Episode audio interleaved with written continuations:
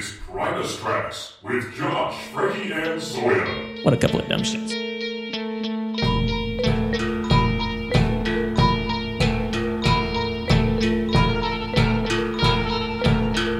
Hello, primates! Or maybe today I should say, hello, wonkites! You found Primus Tracks, congratulations!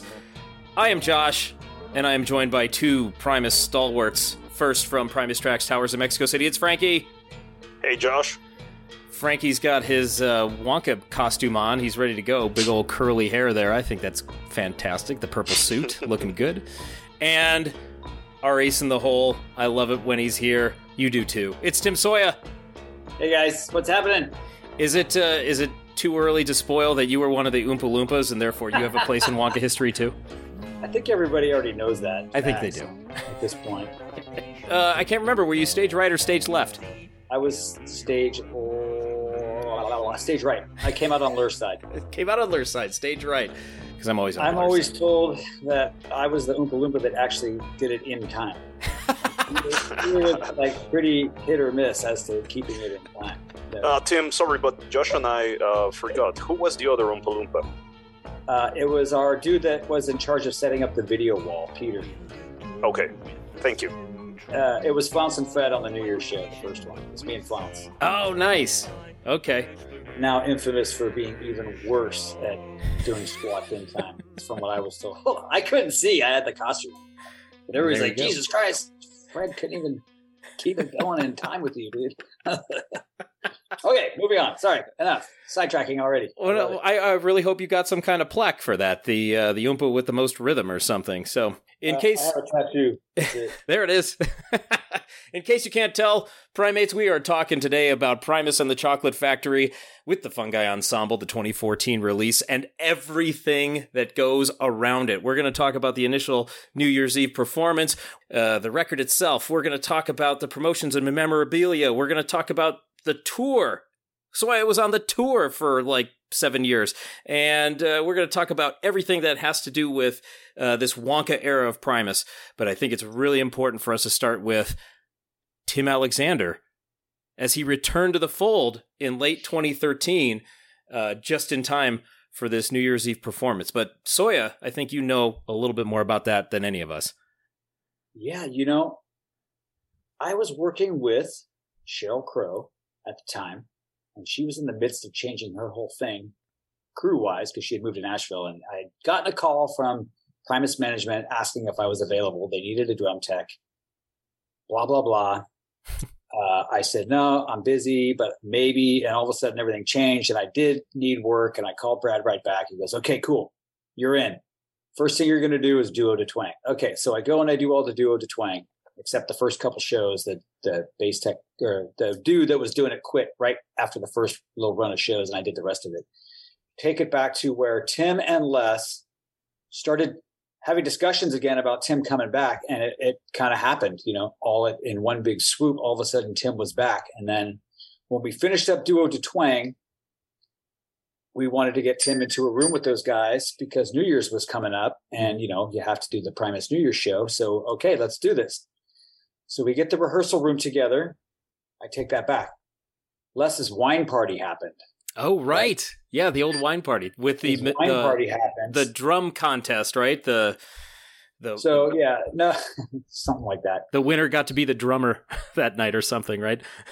No, I think that was a brain thing, wasn't it? Um, oh, the Holy Mac tour, like they they had that narrative that Brain found the golden drum head and Yeah, became the something like that. Anyway, yeah, so we're doing that was the wine party was where they announced that Tim was actually back in the band. right.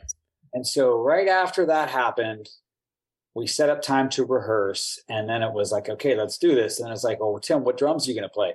Oh, well, I only have my drums at home, which I don't want to pull out of my studio, but the white drums are around. And my friend Goob has all the hardware. Okay, so I'll figure it out. I find the white drums.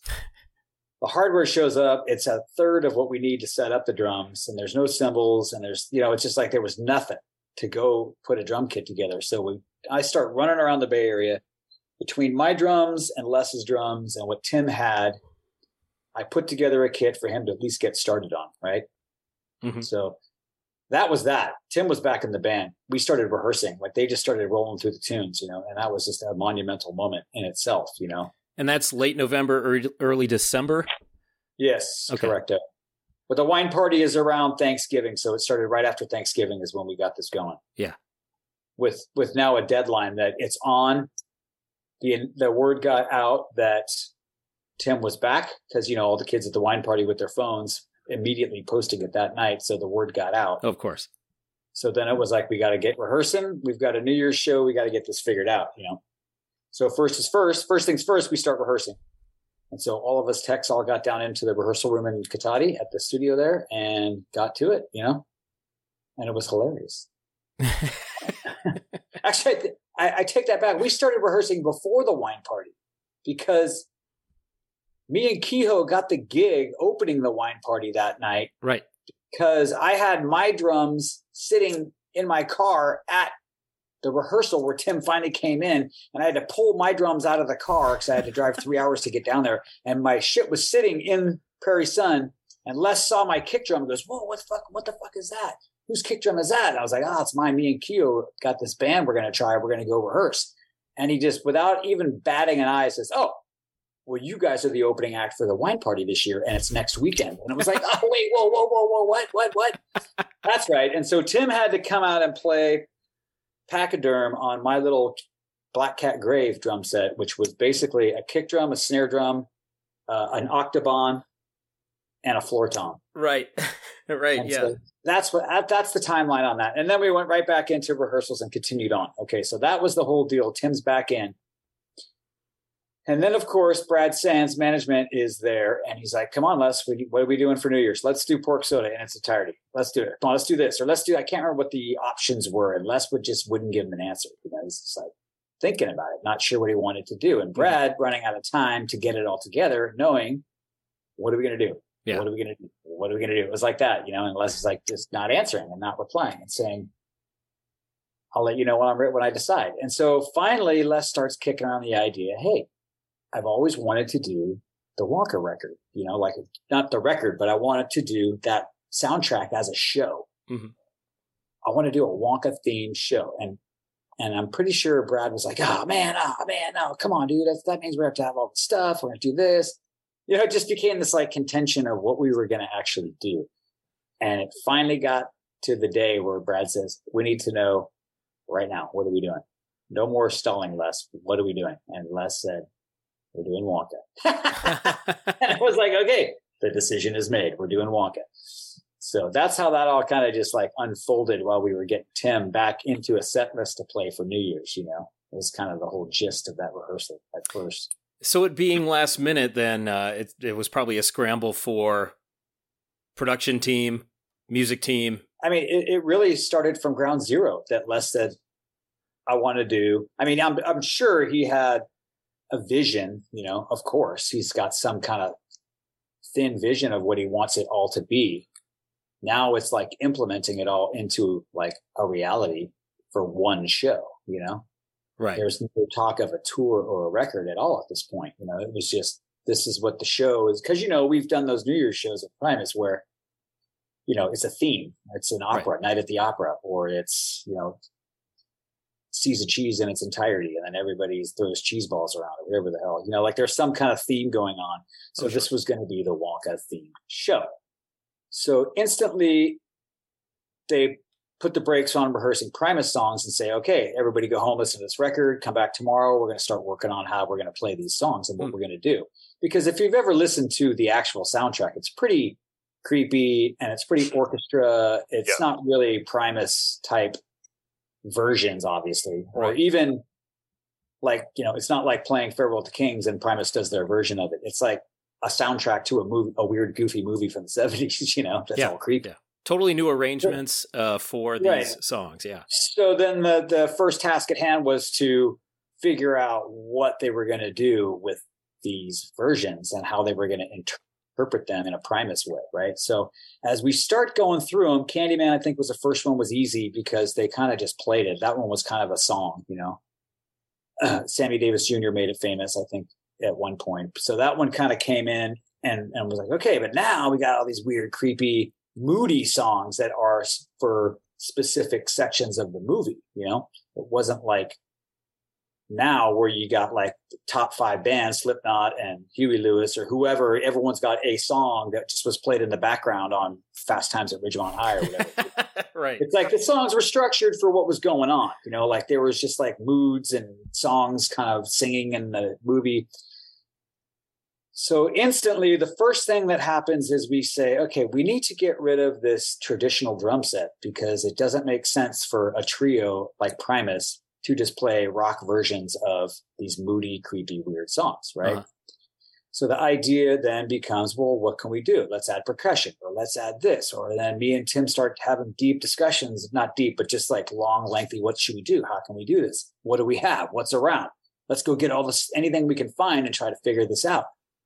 So we, I instantly go to Les's house and he's got all kinds of shit from all of his Frog Brigade years, you know, collecting stuffs and percussions and rototoms and, you know, whatever, what have yous and whatnots. And I just kind of like brought it all down there and we just kind of like moved the drum set out of the way and put the stool down and a kick drum and just started putting stuff that he would start playing along with like, okay, what, how does pure imagination go or whatever, you know, one of the songs and they would start playing it and Tim would just start kind of hitting on stuff that I kind of put in front of him, you know, whether it be frying pans or some rototoms or whatever. Then he right. would kind of like build a rhythm and it would be, okay, that's cool. Get that out of the way for this song. I'm going to do that.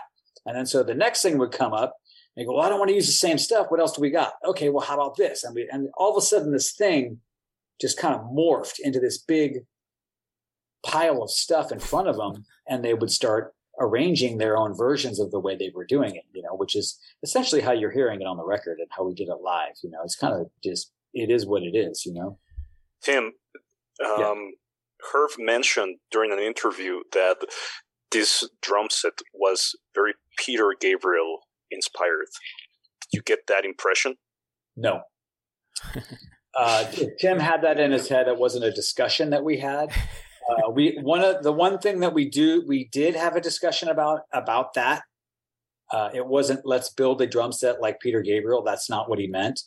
What he meant was there's a couple records or an era of Peter Gabriel where the drummer at the time did not use cymbals at oh. all on the record or on the tours that they played. He had bells or dings or dongs, but there was no traditional crash cymbals or ride cymbals. So that became, you know, one of the inspirations of what we were going to actually put up. Like it wasn't just, okay, get all the cymbals and put up a bunch of cymbals. It was, what do we have that's not a cymbal? Mm-hmm. Okay, so we've got this clangy piece of metal. We've got this cowbell thing. We've got this clunky, weird thing over here. We've got some frying pans. And it's like, okay, let's put all that in front of me and let me try to build some rhythms and, and not ever have to go to this this crash cymbal with the kick drum. Like, I don't want that in there. You know, right. okay, that's fucking awesome. You know, like we were just building something completely unique, you know, mm-hmm. and that was the whole structure of it. And the Gabriel influence was that, that era when this drummer did not have crash cymbals okay. on purpose at all. I don't know if it's on purpose, but I don't even know what album it is or what tour it was, but mm-hmm. I'm not a big Gabriel, like knowledgeable guy. So so I'm hearing. what a, do you oh, what ahead. do you recall about the spiral cymbal, which is pretty unique? Uh, that's just something Zildjian was making, and as we were as we were going along, I'm looking through all the websites of all the drum companies and to look at anything that's non-traditional that they had. My really good friend Kirsten over at Zildjian, you know, I just said, "Hey, I see you guys are making all these funny things and this funky weird thing," and she just sent me anything she had that was not a traditional cymbal. And those were there, there's about three different ones we have of that. Oh, okay, yeah, and they, and they were cool. So we I just started putting shit up whether Tim wanted it or not, just to see if he would hit it. And some stuff I put up and, and it went away, you know. And a lot of stuff I would put up, and all of a sudden it would be part of what the section was they were working on mm-hmm. and what song, and so then it would stay, and then it would have to be there because he'd never. We didn't jam. They didn't. We. They didn't jam. Once they formed the structures of those songs, that's what they were. And as you know, Tim, he doesn't deviate too far from what he's doing unless it's an actual uh, jam vehicle moment, you know, whatever yeah. the hell. But if he's playing a song and there's a part, especially with Wonka, they just played it exactly the same every day. Okay. So there's a couple threads there. One is uh, it sounded like you were helping, you were uh, doing some trial and error, helping build this kit out. And so if Herb didn't touch it, it's out. You took it, you took it away, and maybe replaced yeah. it with something else. The goal was to get all these songs arranged, have the stuff out there that he played when he made the songs, because I was going to have to put it into a truck and get it to the Fox Theater for them to be able to perform it. You know. Mm-hmm so everything was not not you know from road cases and all ready to travel. It was just stuff, you know. So it was really like, okay, dude, I'm not. I have all this shit set up. I'm just going to spar away all the stuff you're not using because I got to get this all to Oakland, you know. And he he was fine with that. It wasn't a contention. I'm just saying that's that's what when I say you know, I only put up what he hit because there really was no time or it just was stupid to have a bunch of shit up there he didn't hit. You know? was the yeah. hit, you know? Was the goal to have an almost 360 degree kit, or that was just part no, and parcel it, of the process? What happened was we we the Wonka kit kind of became what it was in rehearsals at that point, which was just a bunch of stuff just kind of spread out in front of him, and in a sense that he could hit it all sitting on a stool. And then as time starts getting closer to New Year's, it's like, well, shit, how are we going to do Primus? We have to play Primus songs too, and you can't play Primus on that. Right. It was, you know, known we're not going to do Primus versions on this little Wonka, you know, Tinker Toy kit we put together. so then I set up the white kit around the back of it in the room so that he, like in a day, we could come in in the morning and they could work on Wonka stuff. It's like, okay, let's do the Primus, and he could just move the stool back a little bit, spin around, and then there's the drum kit and then he could do the Primus kit, right? So that's kind of how it became 360 like that, out of necessity to be able to to do both really quickly. Oh, okay. Well, intentionally or not, that drum set blended pretty well with the decoration of the yeah, stage. Yeah, eventually, I mean, we we we figured all that out, but yeah, uh, the other issue was the space. We only had this small room that we were doing these rehearsals in, so I couldn't we weren't on a soundstage soundstage type of size place where we could have this Wonka kit set up on a riser and then have a 12 by 10 by 10 riser next to it and have the drum set set up over there. It was like we were crammed in this little recording studio main room and everything barely fucking fit in there with the bass amps and the guitar amps and the guitars and the roadies and the monitor desk and the yeah you know so it was just the only way we could get it going on which you know, eventually was cool because then we could, it, it, became what it was. You know, it was easy for him to have both right there. You know, that, and Tim, the the toms that had like this minty design that came about later for the live performances. The minty, the what? Yeah, because when you look at Tim's kit for the Wonka sets, uh, uh-huh. some of the toms have a design that looks like a mint, you know, like a candy. Oh, that just was to go along with the candy of Wonka we had the art girl paint those up or something. Oh, gotcha. Did. Yeah, on the on the kick drums, right? It was on the some of the octobans and oh, the, okay. And the gong drum was purple and white. It was just to make it look like candy. It was just to add to the effect of the stage look. Oh, that's right. I remember that. Um, well, to go back to your point about the Wonka kit, you know, it's it's definitely not for playing rock music. I'm looking at a diagram of it right now, and we'll put it up on our social so everybody can see this Frankenstein of a thing. But the uh, the idea that um, this is more orchestral, so these there's a lot of things that have very specific sounds to them that you wouldn't get in a uh, uh, uh, with a rock approach or playing traditional rock music. And you know, when you listen to the studio recording, really the only track that even comes close to having a, a standard rock beat would be the final track, "Farewell Wonkites," whereas everything else, okay. Tim is really playing. Uh, you know, he's he's a one man show back there, but he's playing very orchestrally, especially when right I think on. about that. That was that was the goal. I yeah. mean that that is what kind of blossomed out of what are we going to do? You know, like we don't want to do a traditional kick hat snare with some rack toms and crash cymbals kit that Primus is. So it just became that, and then that kind of you know helped Tim develop those orchestral kind of parts because that's all that was really in front of him. You couldn't play. There was no hi hats. You know, mm-hmm. you could. There was a kick drum. There was a snare drum, but it was just used in that one section of that one song where the snare drum was in it. I can't remember. Ch- Cheer up, Charlie. Maybe I can't remember which. I'd have to listen to it again. But, but it wasn't set up traditionally where he could just sit there and play a beat. You couldn't do that on that kit. Mm-hmm.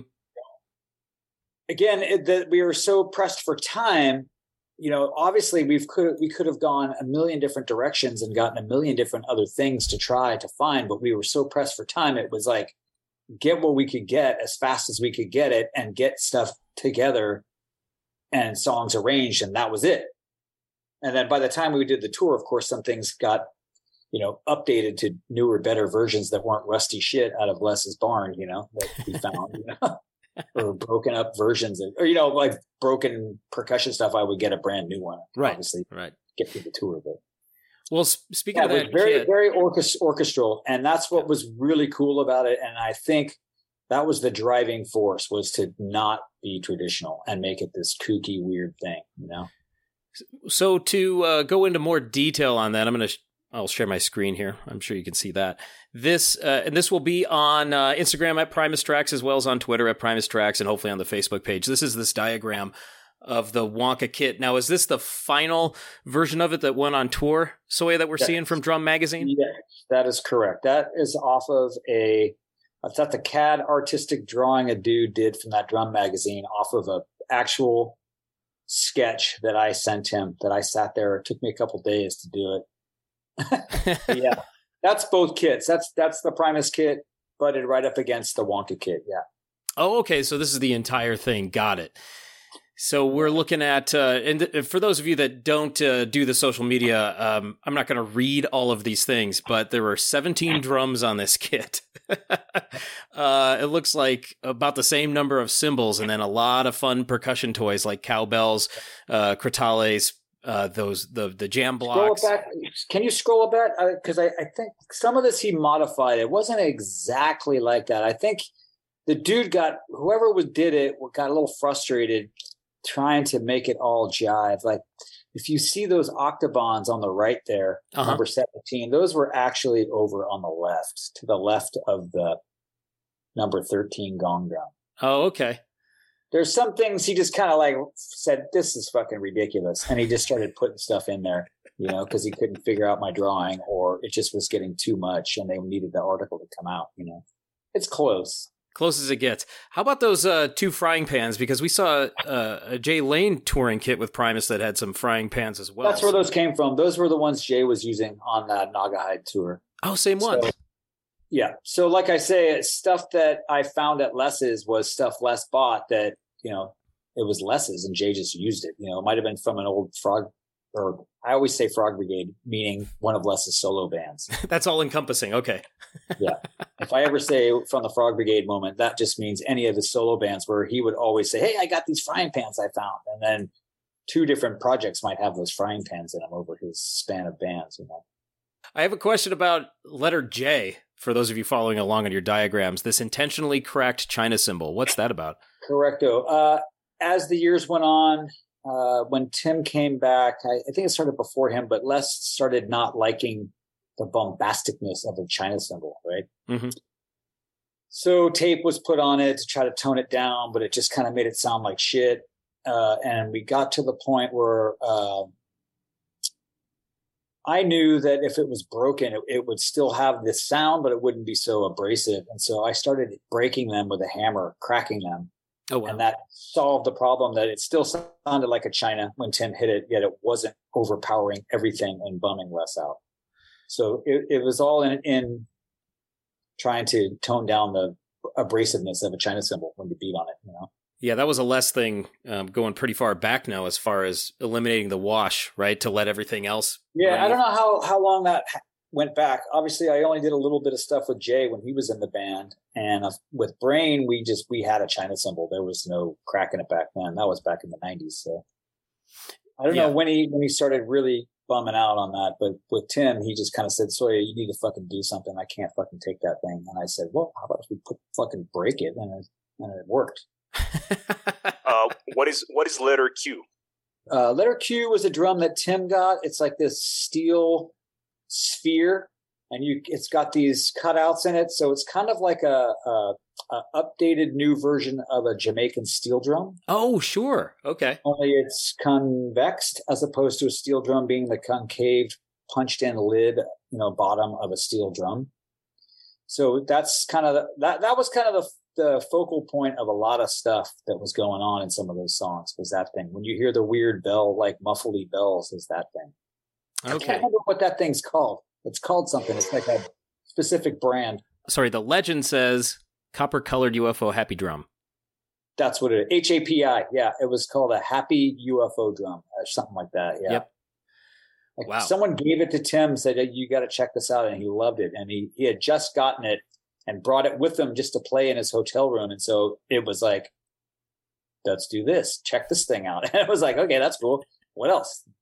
what else you got, Les? I'd be digging through shit looking for anything, you know." Yeah. Yeah. Well, what this, about the what about the Chinese gong? oh, letter O. Chinese gong. Oh, that just was a little gong that I think Les had from something when we hung it up. He hit it in something. I can't remember. I'll have to look him again.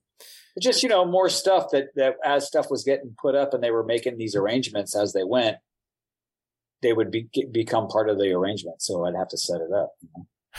so it's quite possible some of these things were only touched once, uh, Yeah. twice. Yeah. once or once or once or a couple times, yeah, which was fine. I didn't mind if it was part of the arrangement that they wrote on the tune. Then I was fine to set it up. I'm not saying I didn't want to set shit up. It's just you can see there's a lot of shit there. So anything that wasn't really getting used, I didn't really couldn't be bothered to set up more stuff just to have it up there. I got to say, it's really impressive that you were able to one get this thing put together, and then two uh, take it on the road. yeah, it was together it was a day. real challenge in the rehearsals because you know everything was old, crusty, weird, shitty, or hadn't been used in years, or parts were missing, and and I was just me and bass tech Josh at the time. He was kind of helping me dig through road cases with just you know stuff and parts and stands and trying to find a wing nut, trying to find something that would screw in and hold this up, or how can we mount these frying pans? You know what I mean? It was like all day just trying to like, okay, yeah, I like that. We got to get that hung up over here like this. And it's like, ah, fuck, okay. Let's go find a piece of metal on a bar or a broken stand. And, you know, it just was really like put together to just get through that New Year's performance is, is where we were at at Prairie Sun at that point. you know? Okay, so that that New Year's Eve show, then uh, that first performance of Wonka uh, had some of the more janky equipment on it. It was the original kit. Yeah. Wow. It was all just that. That was the plan was just to get through New Year's. There was, there was nothing else. We are just going to get this all over there. We're going to get it set up and we're going to figure it out. And then that's the end of it. Oh, fantastic! That Uh, sounds easy enough, right? Okay. Yeah. It's a challenge. I'll take that. did it feel like one of those skin of your teeth moments, or did you feel like you had it in hand? No, it was fine. It, it's it, my only worry was that stuff, no matter how tight I got it tightened with a wrench, it still wouldn't stay tight, you know, because everything was mismatched parts and Oh yeah, mismatched stand, you know, hardware parts with the wrong wing nut and the wrong this and just cranking shit down just to get it to sit in a position that Tim wanted it. you know, right. And just get through one performance. Man. all we Yeah, because if something's stripped out or not threaded, it's falling. Right on. And he's Oof. hitting it with a stick, so that's conducive to falling. Uh, you're gonna have to remind me. I, I think he played a lot of uh, with a lot of regular drumsticks, but also some mallets and that sort of thing, right? Uh, the Wonka performance was done exclusively on felt tip, felt head mallets, except for the snare drum thing. I think he, we had sticks to do the snare drum part because it's kind of a marching sounding snare part. He, I, I kind of have a vision of we had some sticks sitting on that drum, and he would just pick up the sticks and play that part, and then go right back to the mallets. We went through a lot of mallets, and I remember that they would they would wear out because he was doing the whole set on them. You know Oh wow. we get to that point where that kit is together and they're writing these tunes and they're probably three quarters of the way, if not more, through arrangements on all this. And Les gets this like idea, like we got to start recording this, like while this is really fresh. Ah, And you know, at, I think at this point, Mike Dillon and Scarrick had not arrived yet. We were still doing the basics of getting this together, and Les says, "We need to pull the brakes real quick. Let's get all this up to my house and just get these bed tracks down before we forget them." You know, putting up. I mean, obviously we had a little microphone in the room at the rehearsals, and we were recording it like that. But Les felt he wanted to capture the energy of them writing them right then. So, okay, stop. Everybody stopped. The band went away, and me and Josh and guitar tech at the time was Adrian, I want to say, packed everything up, you know, and brought it up to Rancho Relaxo. And I and I had to get that whole drum thing. I had to take a hundred pictures to make sure I could get it put back up oh man. clothes because you know it it was built as he was recording writing on it. Yeah. And we got it all up to Les's and I got it all set up. They think they recorded for about three days, and I, I wasn't there for that. Last said, I'm just going to take care of this. It's all set up. I was there for the first couple days, got all the mics set up with him, and we did all the, the line checking and made sure everything was ready, everything was working, and then it was just those three with Les hitting the record button. I'm pretty sure Jason Mills might have been there helping them with the gear, but there was no no, no need for me to be there. So I disappeared mm-hmm. for a couple days, and then it was like, okay, we got to get back to rehearsals because we got to continue to get this New Year's show together, like the set. Right. And then I think that's where he decided I want to add Mike Dillon, lay some stuff onto that. And then it was like, okay, you got to be in the show. So then we had to squeeze them into the room where we were. We brought everything back. We got there was a bigger room. We reset it back up in a little bigger room they had. Then it became, what are we going to do for the show? We don't want to have an opening act. How are we going to do Primus? Okay, we'll do Primus for the first set, and we'll do Wonka for the second set. Okay. Yeah how are we going to do that? Everybody was perplexed. What are we going to do? We don't want to reveal the Wonka show for Primus to play yeah. on the, you know, like, because the drum set and the Wonka kit were all in one big circle, you know? Inadvertently, out of them wanting to play Primus songs and then play Wonka songs just while we were rehearsing, you know, that was, right. was all the reason why those were all together. So I, am going to take credit and say I was the one that said what we sh- what you should do is we should set up another bunch of gear in front of a curtain, drop a curtain. I'll set up another drum kit and we'll just like put fake amps in front of the curtain so it looks like you guys are just playing on that shit. Yeah. Come out in your street clothes and then we can like put the front curtain away and then take that shit away and then expose the Wonka thing. And Les is like, that's it. That's perfect. Yes, we'll do that. Let's figure that out. Let's do it. So that's that's what that became. So then for New Year's, it was known we had to rent another drum kit for Tim, big right. enough to do the Primus kit. and then we got Ler got some funky shitty little amp, and we used Les's old killer '60s Ampeg Portaflex amp, which is the same one he uses on the walk uh, the, the Duo de Twang. Oh, Any gotcha. of you have seen Duo de Twang? He had that little flip top amp. He's got an original '60s one with the little glass plate lights up, and we I brought that down out of his house, and we just set that up in front of the curtain. So they were essentially playing their rigs that were right behind the curtain. Yeah, you know what I mean. But we would put these little amps out in front of the curtain, so it looked like they were just playing through these little amps, being Primus, right? Yeah. That was really effective because, uh, for those of you that don't know, I was there that night, and uh, of course, sorry, you were too. But the the stage setup that you're describing made it look like they were just playing a little club. Uh, you know, like it was 1989 again, and yeah, there was even the the secondary backdrop. It was very and, reminiscent oh, yeah. of the early days of the band. Yeah, they even, I mean, they even incorporated YYZ into John the Fisherman. Right. Let me touch on that. So, so that's the decision is made. That's how we're going to do it. The Wonka kit and the Primus kit could all go behind this mid curtain because it was decided they would come back out and do some Primus in the end for the encore. You know, that was already decided. Okay. So then we'll get the second, third kit and set it up in front of this curtain. Okay. So then I said, well, dude, if you guys are going to come out on these shitty little amps, let me go dig through storage and maybe we can find that old Suck on This banner and hang that up so it just looks like you guys are the old band. And yeah. To Sawyer, go do that. Yes, that's fucking awesome idea. Let's do that.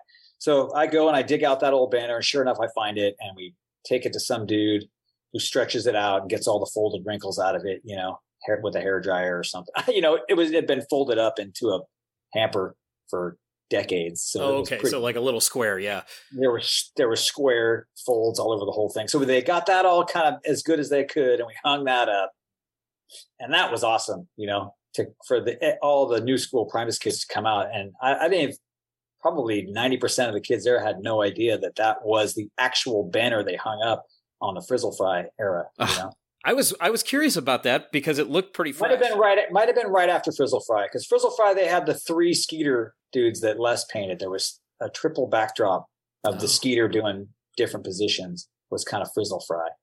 So okay. I think that might have been the backdrop they used when they were opening for bands at the beginning of Seas of Cheese because they were primarily an opening band for a lot of that for right. bigger bands damn, that thing looked great, and uh, that was that was a brilliant setup. I thought it was just perfect uh, mm-hmm. for them mm-hmm. playing those Primus uh, songs for the first set, and then that reveal.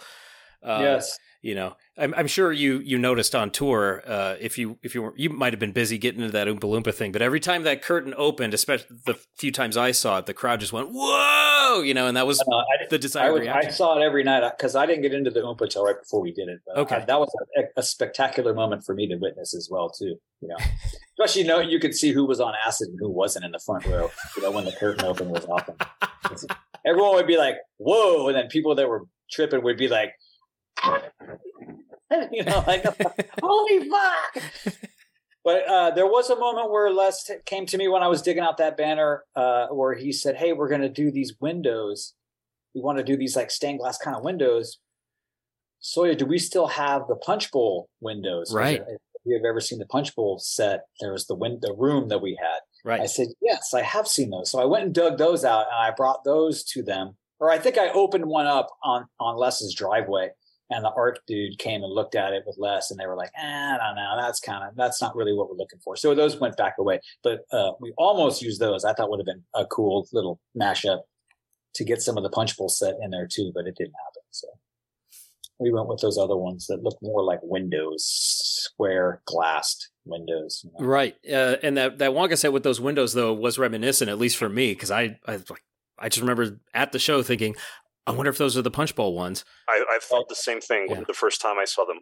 Yeah, I, I can't remember what the why the decision was made. I, I think it was because Les wanted the windows on either on both sides of the big video wall, and the Wonka or the Punch Bowl one was a big, gigantic pane window that was the upstage drape. It wasn't split into smaller sections. Oh, right. And then the ones on the the punch bowl that were kind of the side walls were like trapezoid style, you know, to make the room have depth. Do you know what I mean? right. Like the Yeah. window was taller at the downstage edge and got smaller as it went back behind the drum, so it looked like the room went back. Vanishing Yeah. point. Yep. So they didn't really work. And then the one that was in the back was too big, and it was only one. And we're like, we'll just get something else. Okay. So so far we've we, we've covered uh Tim returns. There's some rehearsal. Get in. There's finally a decision made for New Year's Eve, and Mhm. there's rehearsal for that. And then they decide to record some of that stuff to lay it Mhm. down. Then they're going back to rehearse, and then New Year's Eve's coming, so you're setting up for that. Mm-hmm. New Year's Eve happens. Take us through that evening, unless I missed something leading up to it. Man, that evening was crazy. You know, a getting all that stuff in there, me and the backline guys, and you know, obviously the set design for that night was created that moment. We didn't build the candy and all that stuff prior. It all got made that afternoon. That whole set got built that afternoon. Oh, mm-hmm. okay. So we showed up with the gear and the blow up mushrooms showed up and those got blown up. And then the people that were doing the backdrops and the candy and the everything else, they, they actually showed up like two or three hours late Oh my. for some reason. I remember it because they showed up and they were like a tornado trying to set up all the stuff they made and they ran out of time. They didn't get to set up everything they want wanted to. Oh really? And because it wasn't set up for tearing down and taking to the next city, it just was, they just kept piling more shit on top of more shit, you know? Like, so it just it was like, dude, you can't put all that crap here. You know, we got up. there's a guitar amp here and Larry's got to walk to, doesn't matter. I made these trees and I got this and this candy's going to go here and I got this vision of this. It's like, okay, that can't be here. you know, it's like you, you're, Right. you're not paying attention to what's going on here. That's great. You made all this cool stuff, but we all have to work together. So it kind of just was this frantic struggle to build that whole thing. And of course, it had to get built so that when the center stage curtain came down, none of that stuff was on the other side of that line. So we had to tape a line down Right. across the whole stage and told the set people, you cannot go past this line, Oh my god. Yeah. So which funny. they didn't like because they're like, well, we want to, well, dude, when the main stage curtain goes down, you can come out real quick. It'll be a 20 minute changeover and you can dress up candy everywhere or do whatever the hell past that line. But before the first set, you cannot. right. So, I mean, it was just on the fly moment, you know, and so it was a very frantic day. We did get it all together. Ben Barnes was there. We had Mike Dillon set up and Skerik was there to play. We didn't have to set up a riser for him. For Ben, we had to set up that little four by eight riser for him to sit on and play his cello, you know, and obviously Mike Dillon had the eight by eight with his vibes and his percussion and all that up behind Les's amp. Uh-huh. So we, we, we did it, you know, and then of course, you know, we're down downstairs and we kind of got through sound check and then someone shows up. Oh, okay. The Oompa Oompa costumes are here. It's like, oh no, here we go. I, I, as soon as I heard that, I was like, oh god. And I was sitting in the dressing room with it was me and Les and Flounce, and we're just kind of sitting there, and like, lady comes in who's got the the heads, and she walks in with one of the heads. It was like, oh my god.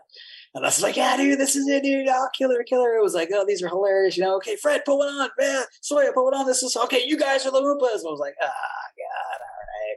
Also a last minute thing then, huh? Oh, I mean, it was Les's. Les has lots of ideas, and because he's got so many things going on, and and the vision is is this big, you can't you can't really outline it in no time. You know, we had no time, so all of a sudden those things show. Oh yeah, there's that too. So you and Fred, you're gonna do it. Let's go up on stage right now and work it out. It's like, oh fuck, okay. so okay, so we'll do it. It's gonna be during the Oompa songs. Says, okay, you guys, let's play the Oompa songs. And what are you guys gonna do? And we start running around and like doing stupid shit. And us is like, no, no, no, no, no it can't be like that. We can't just have you guys running around. You got to do something like like bounce up and down or do some kind of dance or that's that's orchestrated in a sense, but something easy because we only had like two more minutes till we had to figure it out. You know what I mean? Yeah. Like there's just no fucking time. There's no pre-production rehearsals on this. So we came up with the squat thing real quick, and I think Les wanted it to go twice as fast, but it was impossible. Uh, You'd have you worn know, your knees out. You would have had a heart attack trying to go oompa oompa dee doo. He wanted to go like oompa oompa oompa dee doo, and I was like, no, dude, dun dun dun dun dun dun. dun. I'm like, we could do that. Yeah. And then Fred Fred couldn't even do it in the faster double time because he just didn't have enough rhythm in him to do it like that. But it made sense to do it how we did it, that, and that stuck onto the, the tour. It was hilarious. So then we got that together and and of course, you know, before all that, you know, Ler was was told he's going to sing that one song, you know, and so that in itself was such a monumental, like I can't believe this is going to happen thing in rehearsals, you know. Yeah. Like, and so he was starting to sing it in rehearsals, you know, and it was just like, wow, this is fucking awesome. Because as you all know, Frankie as well, Mister Collector of bootleg shows, anytime Ler puts his mouth in front of that mic, a, you can't hear it, and B, you can't hear it. so B, you can never understand what the hell he's saying or singing. And when Les Banter talks to him, he always goes out goes, ah, ah.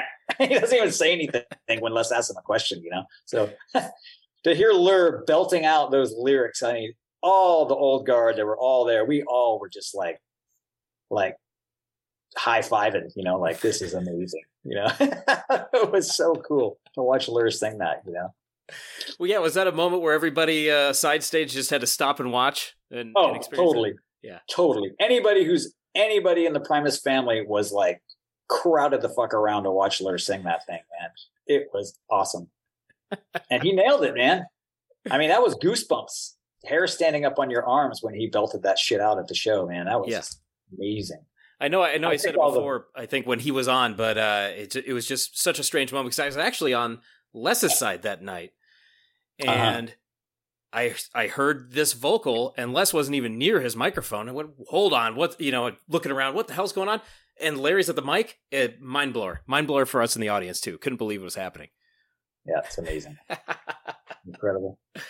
Yeah, and then whatever we got through the show, the show was was absolutely unbelievably killer. It went off without a hitch. Whatever hitches that happened were just fine. There was no showstoppers. There was no you know, like that sucked. We all got done with that gig and we got it all packed up. Me and Josh threw everything in that fucking Ryder truck, you know, didn't even care. Just got it all the fuck in there to get back to Cotati the next day. You know, yeah. meaning the drum kit, there was no road cases or nothing. It was just like we just all the hands, like everybody just grab something, throw it in that, not throw it, you know, just like just stuff it in this truck over here with yeah. all this gear. Just throw, don't even worry about where, whatever, you know. And it was very ironic, not ironic, but it was very funny because the next day we we all just were like reeling about how killer it was, you know, and what a fucking New Year's that was, and what a great show, and how the hell when Les said I want to do Wonka, and everybody's like, oh god, what's this going to be? Two, three weeks later, like that was probably the most incredible New Year's Primus show that's ever happened, you know and wow. instantly because there's social media and, and, the Wi-Fi and the internet now, it's just the the reviews and the comments from fans just started pouring in like you've never read you know, review after review after review from fans. Like that is the greatest show I've ever seen. That is the greatest Primus New Year's ever. That is the greatest Primus show I've ever seen. Oh my god, I can't believe how fucking killer that is. And people go, I can't believe I missed it. I can't believe I missed it. Was it really that good? It was that good, you know. And yeah. so we're, we're, sitting there having coffee at Cotati, trying to get all this stuff set back up again, like maybe two days later or something. And I'm looking at Josh, and and he's looking at me, and I'm like, you know what's coming. He's like, oh, I know. Oh, I know. I said, it's going to happen. He goes, oh, I know. I know. And sure enough, you know, once we got up to rehearsing again, Brad pulls us aside. He goes, all right, guys. So uh, once we get this record together, uh, pretty much going to take this on tour. I'm like, God. Okay, that's cool. So, you know, it was cool because then I knew I had to actually build that drum kit and get cases to actually make it travel and be able to set up and tear down again, you know, and figure out how to actually do it and not just throw it all in the back of a Ryder truck and yeah puke it onto a stage and kind of get it back together and puke it all back into a Ryder truck and puke it all back into recording you know so but you had lead time for the tour right? Yes we did. We i had time to get that all t- together. I mean it, it, for the most part you know a lot of it kind of came together as we went on the tour as i could get stuff. But yeah. That sounds right. It, it, was, you know, from a, a, fan perspective, it was a pretty magical evening uh, for myself and you know anybody I talked to who attended or listened to the audience recordings later. It was in the sense that here was 45 minutes to an hour of something you'd never seen before. Mm-hmm. So it was all brand new. And mm-hmm. there was this sense of wonder when the stage curtains parted. Mike Dillon and Skerik were there for crying out loud. Then there was this five piece playing pretty incredible. Uh, and they made you know, and they they yeah. stuck around through the the Primus songs at the end, if I recall correctly.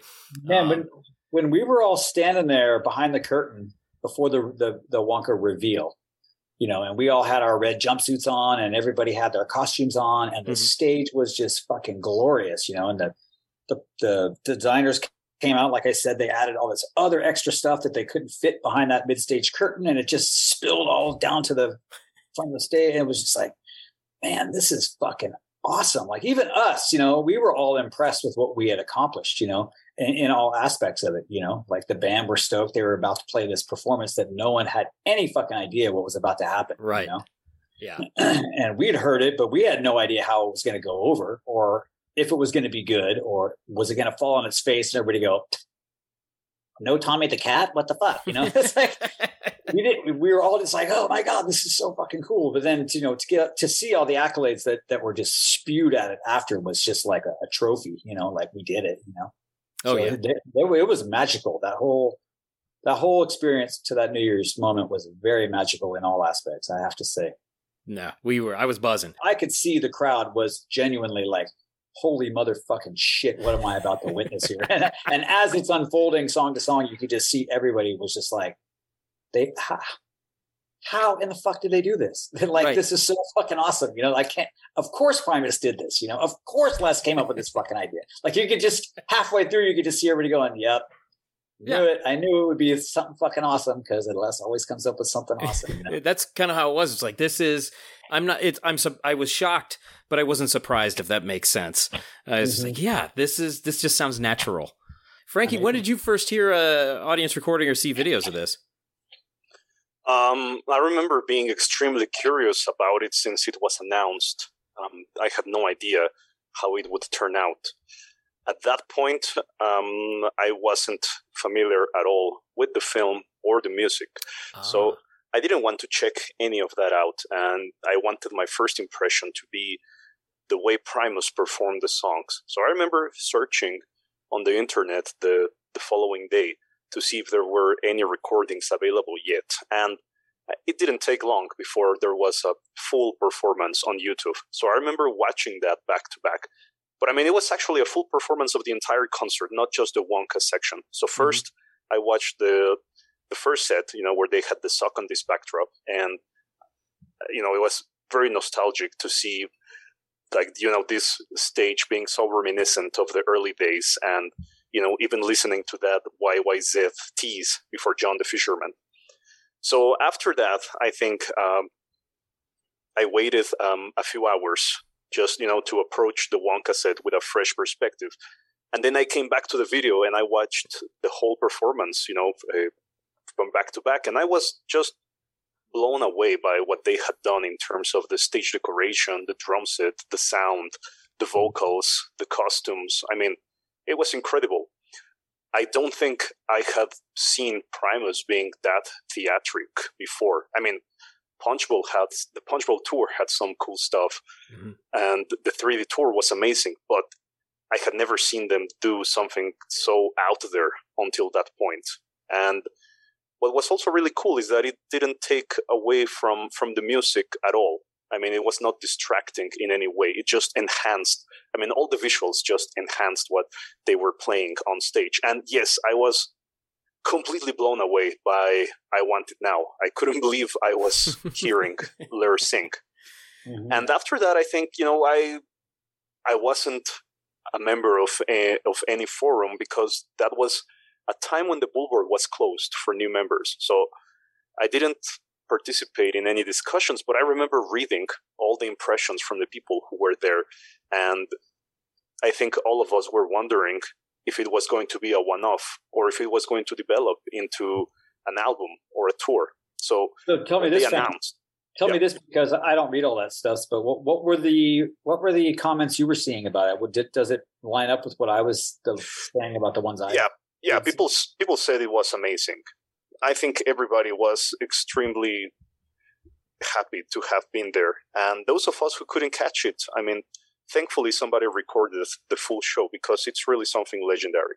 But Frankie, you went into that with no foreknowledge as far as uh, you hadn't read the book by Roald Dahl or seen the Gene no. Wilder film.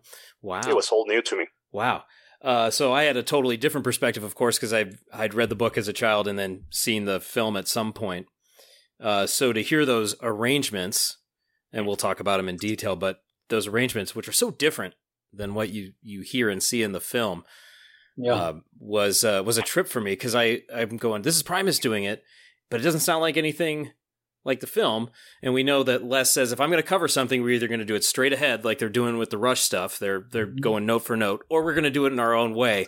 This was their own way. Uh, yeah, there really was no other way for Primus to do that yeah. sound without putting the twist on it that they did, you know, and uh, keeping it in an orchestrated kind of manner, yet structuring it like a song at the same time was was really genius. And I think the whole idea that was brought that became of the drum set like that to be non-traditional just totally was the glue to the whole thing you know like it just became something super unique, you know, which was awesome because you listen to the actual soundtrack and then you listen to the Primus, like you said, they're they're not the same in much of the, anything, you know, right? Other than the key structures or whatever in the words, but they took it to their own their own place, and it was really fucking cool, you know. Right. Speaking of that, because I, I mean, I have a little history with the book and the film. You know, saw it, enjoyed it. I don't think it had the same impact that it did mm-hmm. on one young Les Claypool. But Frankie, you've got some information about kind of Les's background and personal history with this that got us got you guys up to that moment and had Sawyer in a Oompa costume bouncing around on stage. Sure. Before we go into that, I was wondering, Josh, if you could play um, Les Claypool's own introduction before the Wonka set, which I think is pretty humorous. Oh, this was hilarious! Yeah, so he filmed uh he filmed a, a short piece. It got it got a lot of cheers. I remember. Where, uh, where was this from? This is from the Fox. This is that New Year's Eve. And when was it played? It was a little video intro that Les had recorded uh, before they all took the stage. Um, for the Wonka or for the Wonka set, yeah. Had the curtain opened yet? I think this projection screen came down uh, in front of the curtain. Okay, I'm pretty sure. So the I, I, I probably don't have much recollection of this because we were you were backstage to get everything ready. Yeah. And set for the moment. We only had 20 minutes. Yeah. So yeah, I, am eager to see this. I, I don't know if I've ever seen this or heard this. Okay.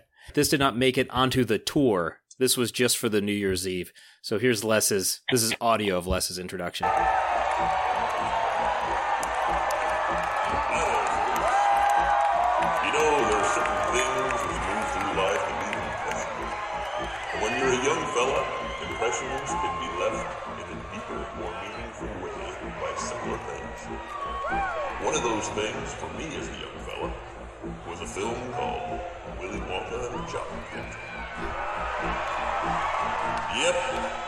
Talking about that steaming pile of feces that came down the pipe a few years back No, no, no. None of this androgynous Michael Jackson wannabe Willy Wonka for. I'm talking Gene Wilder. I'm talking David L. Wolper,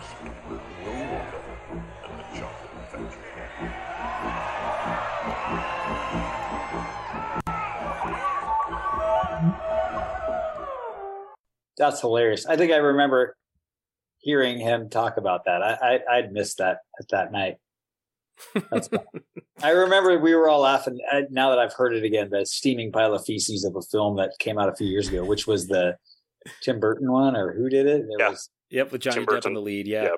I never saw that one either, but I I wouldn't have even wanted to see it anyways. Johnny wasn't Johnny Depp in it or something? Depp was Wonka, yeah, and uh, Yeah. if I recall, even Gene Wilder wasn't a fan. He said he he liked Johnny Depp as an actor, but he he found that remake to be an insult. Um, he didn't That's like great. what Tim Burton did with it. Did you guys see it? Yeah, it did was awful. I didn't see it. it was awful. oh, there I you just go. I, That's all you no, know. I don't watch new movies and anything like that where there's all the CGI bullshit going on. I, I'm not a fan of that kind of stuff, especially remakes where they take their own take on it. Which is ironic that Primus is doing their own take on the soundtrack to the Gene Wilder movie, yet he's com- complaining about a someone's own take on that movie. Oh, Right, we'll, we'll yeah. go into that. Yeah, Yeah. We, we'll go into that later. Yeah, Okay, it, it, it is funny how we kind of hold on uh, dearly to some things and and cannot see the merit in something similar in, in Parallel to two, uh, actually, you're doing the same thing that you're complaining about. Is that an oxymoron? I don't know if it, you know it's it's one of those weird things where I, I don't know if it's hypocritical. Be, excuse me, I don't know if it's hypocritical because you are of a different mindset about you know holding this film or this song or this thing near and dear Yeah. to your heart because of the emotional attachment. But it is it is kind of funny that that, that he was giving him shit for that. Well, Frankie, do you have? Uh, I, I'm sure you have tons of information for us. Yeah, I got tons. I'm so, strapping in for your essay. So, Josh, we can kick off with um, the impact this film had on Les Claypool. I'm going to give you a couple of quotes. As a child, my first obsession was with Adam West and Batman, and then I got really into Willy Wonka. I have early memories as a young kid playing around with stuff in the bathroom cabinet and a fake mustache and trying to be in that weird world. And now, with my kids getting really into it, it seems to have followed me around. You have certain points in your life that are way posted by music and film. And Willy Wonka was a big part of my life when I was eight or nine years old. And then, though, my druggier teenage years and onwards. I was in grammar school and was completely enamored by the film, and can remember sitting in the theater watching the credits roll up with the imaginary, with the imagery from the factory. Mhm. There weren't kids' movies that came out every five minutes back then. I was locked in from the opening credits when I saw chocolate coming down a conveyor belt. I was too young for an actual erection, but I was having a mental erection watching the opening credits. As a young fellow, a huge portion of my existence was impacted by pop culture. Wonka was a huge part of my existence, like when kids got into Star Wars. Until Jaws came along, I was all things Wonka. the imagery uh, that he relays there is disturbing, but also uh, Sure. quite, I would say, quite accurate because there are. It wasn't. It wasn't uh, the Chocolate Factory for me. I, you know, like something like Jurassic Park. Sure, like that. That's kind of I would have been in the same neighborhood there. so I, I I completely understand. He really has that that childhood connection, and it followed him through. That's uh that's fascinating. Yes. He also said, When I read the books as a kid, they felt very dark. Roald Dahl had a twisted way of writing, Oh, and yeah. the book was quite darker than the film. Oh, yeah. As a kid, all I'm seeing in the opening scenes is all this chocolate, but then I could sense something more was going on underneath. My childhood hero was Gene Wilder. He was my favorite Hmm. actor as a kid, and I loved his other films like Young Frankenstein, The Producers. Oh yeah. Our take on Willy Wonka with Primus came around when we were kicking around other ideas of projects we could do. So this is where it gets very interesting. Let's mention that they were planning to tackle Magical Mystery Tour by the Beatles, but then the Flaming Lips did Sgt. Pepper's Lonely Hearts Club Oh. Band. So they decided that it would be kind of a copycat move to do a Beatles album as well. So Les tossed around the idea of doing Willy Wonka. I mean, just to just to add to everything that Sawyer gracefully mentioned with us, I recall Les mentioning that they started out with Candyman and they would see where it would take them from there. I mean, if Candyman worked, then they would see how the rest of the of the songs came about. They jammed that song, and Oh. the notion of performing the entire soundtrack was born.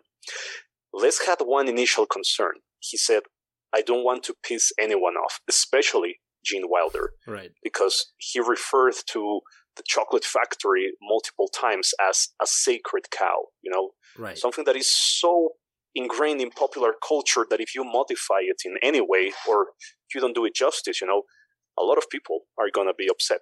This is pretty peculiar, right? To think about this quote and and then listen to his perspective about Tim Burton's version of, of the film.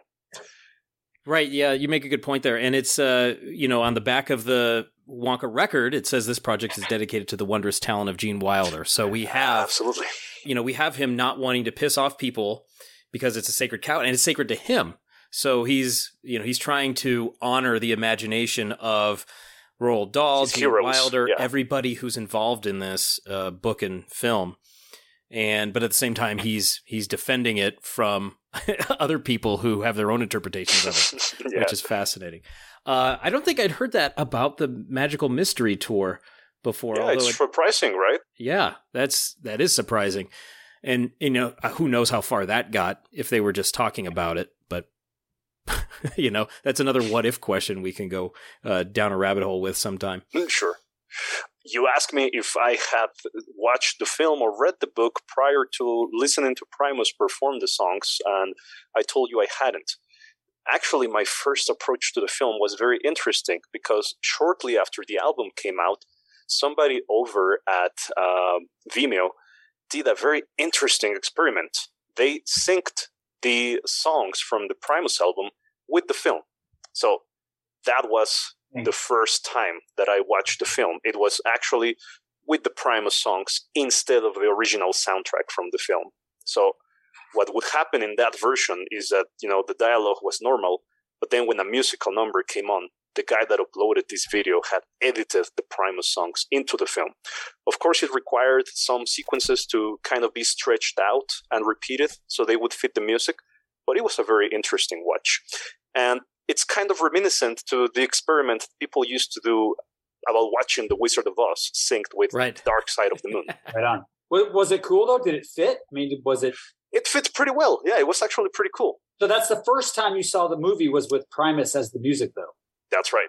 Wow, Wow. that's, that's amazing. Is there a link for that? Can you find it? Is, I'll I'll dig it up. I'll see if it's still available. I would actually like to watch that. That sounds interesting. Yeah. There's always people asking for that link all over the internet, and I don't know where it is. Um, I think I watched a few minutes of it, and it was really cool. you know, I didn't get to watch the whole thing, unfortunately, but I would like to as an experiment. So you got to do that, Frankie, and if it fits, that's great because you know those songs. It's it's essentially a musical, you know, because with all these songs.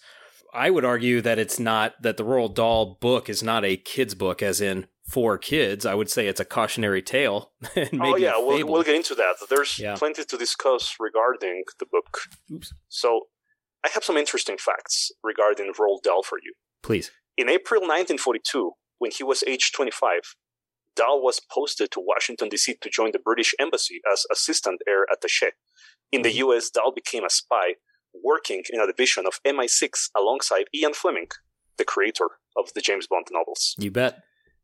James and the Giant Peach from 1961 was Dahl's first novel aimed at children. Roald actually towered at 1.98 meters tall. Some of his most popular works underwent a number of early drafts. The first drafts were much scarier than the published books. So he had, to, he had to tone it down. Yeah, several times, including Wonka, and I'll, I'll give you some info on that. Dahl contributed to the invention of the modern ventricular catheter and shunt valves used in neurosurgery. The innovation came in the wake of a personal tragedy involving his son. Oh wow. He invented more than 500 new words and character names. To mark the centenary of his birth, Oxford University Press created the Roald Dahl Dictionary, featuring real and imaginary words used by the author in his books. The dictionary reportedly took more than five years to complete. Wow. He was never seen as a particularly good writer when he was a child. An English teacher wrote in his school report I have never met anybody who so persistently writes words meaning the exact opposite of what is intended. Hmm. He was actually friends with Ernest Hemingway. He Oh. could speak English, Norwegian, and Swahili. Wow. And here's a very peculiar thing. It is said that Roald Dahl was reportedly so angry with the treatment of his Charlie and the Chocolate Factory book that he refused to ever watch the complete film in its entirety. Once, while staying in a hotel, he accidentally turned into a television airing the movie, but changed the channel immediately when he realized what he was watching. However, photographic evidence contradicts this report. Behind the scenes footage on the DVD shows him looking very happy while visiting the set, and he even attended the film premiere. Julie Dawn Cole, who played Veruca, commented in the 2011 extras that she remembers him as a large, scary man. As a result, you know, of whatever happened in between that premiere and his later perception about the film, is that he refused to sell the company the rights to his sequel, Charlie and the Great Glass Elevator. So, for some unknown reason, he was actually pretty happy with the film at the beginning, but he disowned it in the later part of his life. If you're the IP owner of a book and it's adapted to a film and you're not really involved in the making of a film, you've already sold the rights. You're essentially powerless. So I can right. see him being upset after the fact. So maybe after the premiere, he said, I'm never going to watch this again. you know, that sort of thing. So maybe that's where he went with it. Uh, but yeah, he was an interesting dude. There's a, I got a piece of trivia right back for you. So the, Sure. the, the guys that made the music and, and, and lyrics for this Gene Wilder film, Leslie Bricusse and uh, Anthony Newley. Newley also wrote uh, the title song for Goldfinger, a James Bond movie. So Yeah. there's there's another uh, Ian Fleming Roald Dahl connection. That's amazing. Eh, not as cool as yours, but close enough. I can tell you about the novel. The story was originally inspired by Roald Dahl's experience of chocolate companies during his school days. Cadbury would often send test packages to the school children in exchange of their opinions on the new products. At that time, Cadbury and Rowntree were England's two largest chocolate makers, Mhm. and they often tried to steal trade secrets from each other. Because of this, both companies became highly protective of their recipes. It was this secrecy that inspired Dahl to write the story. So he said, while boarding at Repton Public School, my classmates used to be guinea pigs of the chocolate making company Cadbury. Each year, we would be sent the newest creations that they made to test. It was then I realized that inside this great Cadbury's chocolate factory, there must be an inventing room, a secret place where fully grown men and women in white overalls spent all their time playing around with sticky boiling messes. The novel was not without controversy. In the first edition, the Oompa Loompas were described as African pygmies. After the film was announced, observations about the Oompa Loompa concept resembling slavery sparked concerns in Dahl, who decided to remove all references to Africa and he modified radically the appearance of the Oompa Loompas. Several unused chapters of the book have been discovered. In the original draft, there were actually nine golden tickets for the factory tour, and the names of the unused children include Clarence Crump, and Bertie Upside, and Terence Roper. Elvira Entwistle, who was renamed Veruca Salt. Violet Glockenberry, who was renamed Bugwraith. Miranda Group and August Pottle, combined into a single character, Augustus Gloop. Oh, Miranda Mary Pinker, renamed from Miranda Group. Marvin Prune, Wilbur Rice and Tommy Troutbeck, and you're gonna love this one, Herpes Trout, renamed Mike TV. Yeah. Well, Herb was uh, dressed up as Mike TV at New Year's Eve and throughout the tour, correct? That's correct. There you go. The children in the novel are severely punished for disobeying Wonka. a tradition that was prevalent throughout children books for several years. One remarkably famous example being Shock Headed Peter from 1845, in which several of the kids in the stories are killed because of misbehavior. Right. The punishments were reflected in a much, much lighter tone and more playful manner in the Chocolate Factory film. Dahl would have grown up reading those stories and things like Grimm's fairy tales, in which children meet uh, pretty gruesome ends for misbehaving or not listening to their parents. All those wonderful life lessons that were pounded into kids, you know, exactly in pretty lousy ways back then, for sure. So that definitely was an influence on him. I got some film trivia for you. Bring it. After reading the script, Gene Wilder said he would take the role of Willy Wonka under one condition that he would be allowed to limp and then suddenly somersault in the scene when he first meets the children. Oh, yeah. When director Mel Stuart asked him why, Gene replied that having Wonka do this meant that from that time on, no one will know when Wonka is lying or telling the truth. Even Julie Dawn Cole was fooled by the scene in which Willy limps out of his factory to greet the golden ticket winners. She mentions in the DVD commentary that she thought Gene Wilder had injured his leg for real. This oh, yeah, resulted in her being just as stunned by Willy's somersault as the rest of the audience was. Right, so her reaction on camera is a true it's reaction realistic, of the kid. Absolutely. Yeah. When Gene Wilder passed away in 2016, Peter Ostrum changed his social media profile status to former child actor, veterinarian, inherited a chocolate factory on 29 August 2016. so they remained pretty close. Actually, Peter retired from acting. The Chocolate River was made from 150,000 gallons of water, real chocolate and cream. The filmmakers had to change the formula for the chocolate river because originally the concoction they were using turned into blood red. Because of the cream, the mixture began to spoil, and by the end of the filming, it smelled horrible. Yeah. Michael Bollner, who played Augustus Gloop, later described it as dirty, stinky water. Ugh. According to the DVD commentary, Julie Dawn Cole kept several props from the movie after being instructed not to, including a golden ticket, an everlasting gobstopper, and a Willy Wonka candy wrapper. There's actually hmm. footage of Pawn Stars, uh, the, the cast of, well, one of the members of Pawn Stars, I think it's Rick, holding some of these items in his hands. So these items have been uh, in several auctions over the years.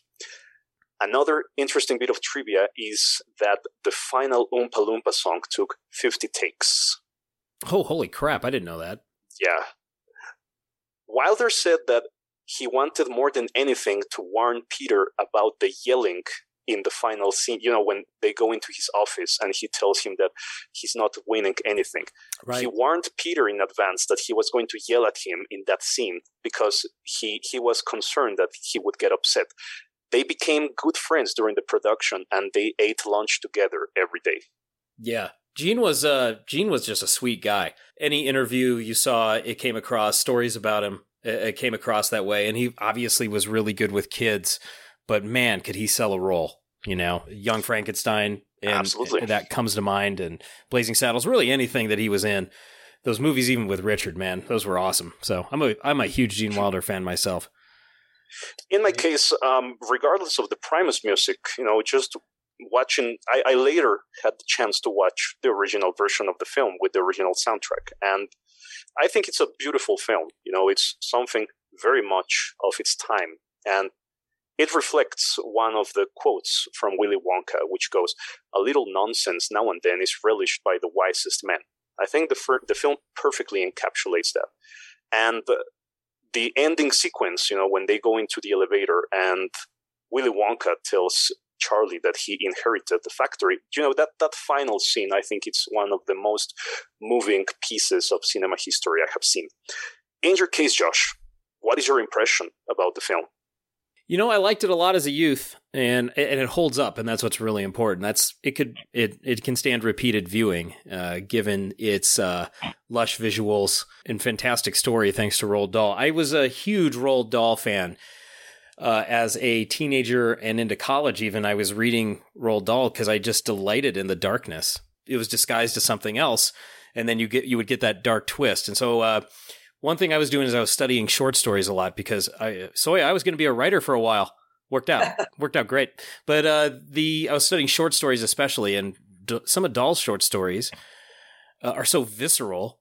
Uh, that you know, I still have uh, these images in my mind's eye from reading them 20, 25 years ago. So uh, to have that kind of foundation to build upon to to create this film, first of all, you have to do it right, and I think that the makers of the of that film from '71 did it right. I, I like I said, haven't seen the Ot Five version, but I'm pretty satisfied with what I saw uh, as a kid, and I think it holds up. Sure, and uh, you know, just like you, Josh, uh, I was also fascinated by Dahl when I was a child because I loved James and the Giant Peach. I watched that movie hundreds of times when I was a child, and also Matilda. So I think we were all touched by his talent at some point during our lives. So, how about you? Were you did you get some uh, Dahl exposure? No, no, uh, just that movie. But I was going to say it's the fact that I'm a bit older than you, Josh. I'm just saying, when I was a kid and we saw Willy Wonka and the Chocolate Factory, of course we loved it. But at the time, it was like cutting edge that you had that type of a fantasy on the screen about candy and Candy Factory. I mean, when it came on once a year, it'd come on TV or whatever. You know, it was like the big event on yeah. ABC is playing Willy Wonka again. I mean, we were fucking glued to the TV just to see it again. You know, because there was no VHS and there was no you couldn't just go rent it. Right. Like when the TV network played it once a year, you knew you saw it come up in the TV guide and you wrote it on the wall on a piece of paper to not miss it, you know? And it right. was a huge impact on us, you know, like that one and like Chitty Chitty Bang Bang was another one that we would just flip out the because at that time those were cutting edge, you know. that was like just fantasy on the screen that you just couldn't even imagine, you know. I mean, obviously we weren't we weren't literary enough to have read those books and our mind expanding into understanding fantasy like that. You know, I mean, when I was a kid when I saw it, that would have been in the mid seventies is when I saw Willy Wonka the first time. You know, I hadn't read any books. You just saw that shit and it was like, whoa, holy fuck, you know. you know what I mean? Yeah, that's I mean, like you know, like Frankie saying James and the Giant Peach and Matilda. Like I, those are like I never even saw those movies. Uh, my kids that they didn't even see those movies. We had them. They might have seen James and the Giant. Peach. You know what I mean? It's like yeah like now all of a sudden it's become eras of stuffs, you know, and like that was my era as a little kid was to see that stuff, you know, mm-hmm. really want. That's an important distinction to make because I, I I think it was a rental for me, and it was oh I can go watch it anytime, you know. Right. my parents will take me to the Hogan's Video a mile right. away. Yeah, you know, me and my wife played that movie for our kids, which would have been in the 2000s, you know, and they they were modestly interested, if at all. You know, like it, it, just was so boring to them in a sense, you know, because of the progressions of media and entertainment and what you were given as a kid to watch and understand, you know.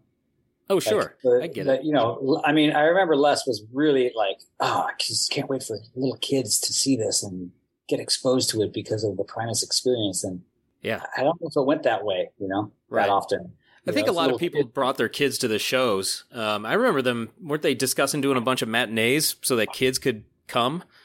No, I don't remember that. That okay. maybe, but I, I, am not saying anything bad about it. I'm just yeah. saying like Les's vision was hoping to like it, one facet is obviously to hopefully reach out to kids that might not have known about this movie, but they're into Primus because of their parents and maybe they could get a hold of this thing, you know, but I, I, don't know if it ever came across like that to kids. I never heard about anyone's kids saying, "Oh my god, my kids didn't even know about it until they saw the Primus show and they loved it." But I could imagine it was an impact, you know, because of the way it was put across, you know, because it was new school version of it, you know. Right. I do recall the matinee idea, Josh, but it never came to be. Are you ready to discuss New Year's Eve in detail regarding the songs? Sure. Let's. Uh, in, yeah, because okay. normally we what we do, what, uh, normally what we do with a Primus track is we'll play some live renditions of it. But for this one, I think we're going to play only one live rendition, which is yes. New Year's Eve 2013, so we can compare it to the record. First, let's just go over some some important details. Sure. Fox Theater Oakland 2013. So that was Les Claypool, Tim Alexander, and Larry Lalonde, plus Mike Dillon and Skerik. It's, it's important to point out this was not called the Fungi Ensemble. That was for the album. This right. was actually called the Frog Brigade Ensemble. That's right. I'm looking at my 2013 New Year's Eve poster right over there, and that's what it says. Yes, and Zoltron conveniently pulled out, you know, the the aesthetic from the animals should not try to act like people photos photo shoot, which is completely inspired by the television outfits from the Wonka factory. Right. Yeah. The, they've got the TV goggles on. Uh, all three of these That's right. dude. Yeah. We started with the introduction from Les Claypool on the screen, and then we go into Hello Wonkites. The opening track of Primus and the Chocolate Factory was premiered on this very date at the Fox Theater as a prototype version with the frog ensemble.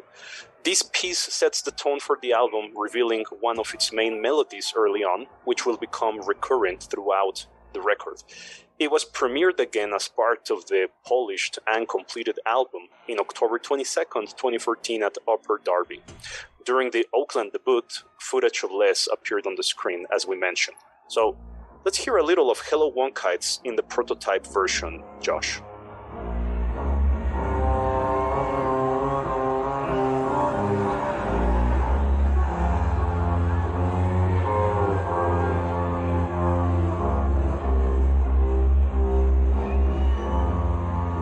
It's like an overture because we're getting that pure imagination stuff.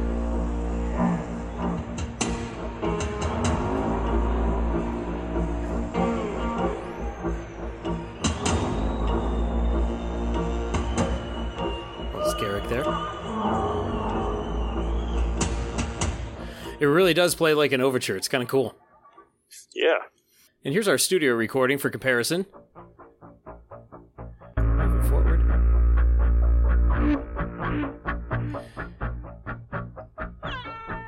And if I recall, this is all cello and bass, right? Stand up with the bow. Yeah. And uh, we do get some flourishes from Larry and Tim on this as well.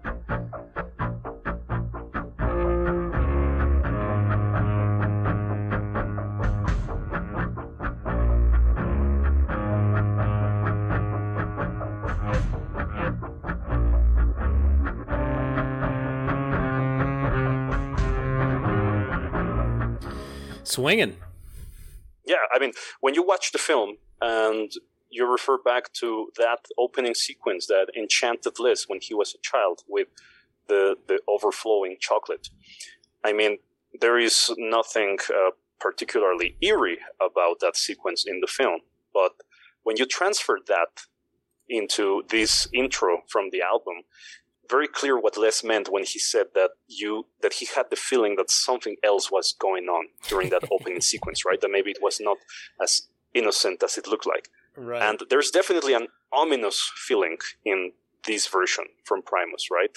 I think he, in some interviews he used the word sinister, and I, I think that's applicable here. There's an That's right. undercurrent. I think the, the music already was sinister. I think he just tried to take it into another sinister area. Yeah, he re- he really stripped it down to its kind of its barest, most sinister elements, which is really cool. He, he caught on to that. How about Candyman? The Frog Ensemble version of the track had a saxophone passage performed by Skerik, and the Fungi Ensemble version removed that part. At first, Candyman was performed during the full Wonka sets throughout 2014 and 2015, and then it made a surprise return to the setlist on its own during mm-hmm. the 2017 tour. It was performed in Brisbane, Australia in 2018 as well. The utterly amazing claymation music video was done by the talented Webster Colcord, who was gracious enough to talk to us about it, and we'll do a general overview about the music video later on. Yeah. And as he told us, the video was also animated by Edgar Humberto Alvarez from Se lo explico con plastilina. The drum part is remarkably dynamic, intricate, and interesting. And just to add to everything that Tim shared with us, which was invaluable, if you would like to see Tim Alexander himself playing the song and discussing it, you gotta check out his Sound Legacy interview, which is available on YouTube. So, Josh, let's compare the Frog Ensemble doing Candyman versus what we got on the record.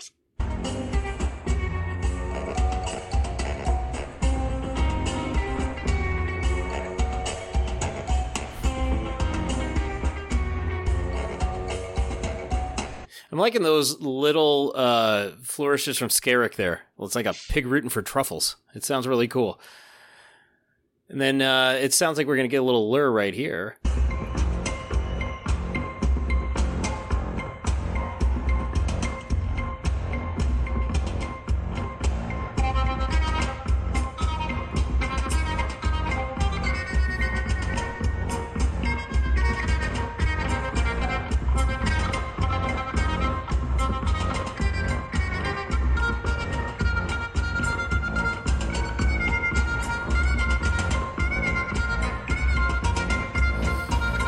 Yeah, this one has a lot of extended solos because we're this one checks in at over seven minutes Yes. on, on the I, record. I we're loved what. Ler was doing there, much more than what ended up on the record.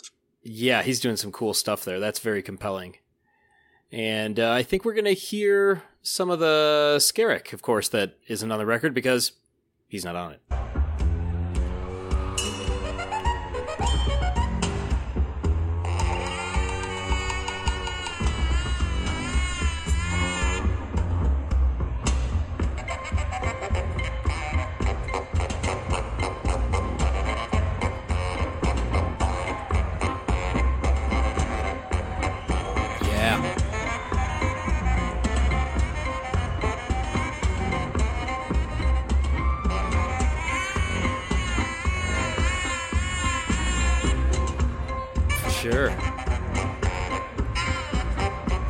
Let's round it out with some Mike D.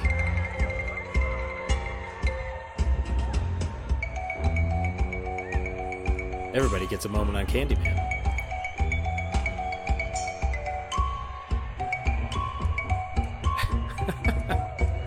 It's pretty cool how the song served as a platform for everyone to showcase their skills, right? Yeah, it's a nice foundation that Herb's putting down there, and it sounds like he's hitting almost everything. Like he's got six mallets in his hands, too.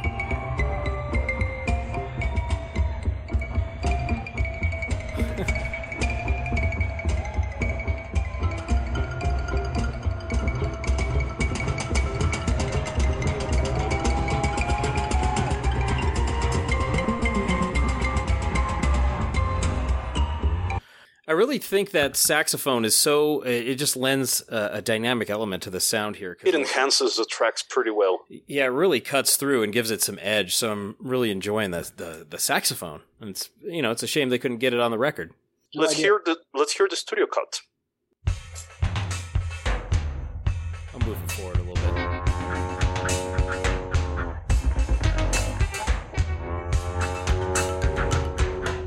There's that cow.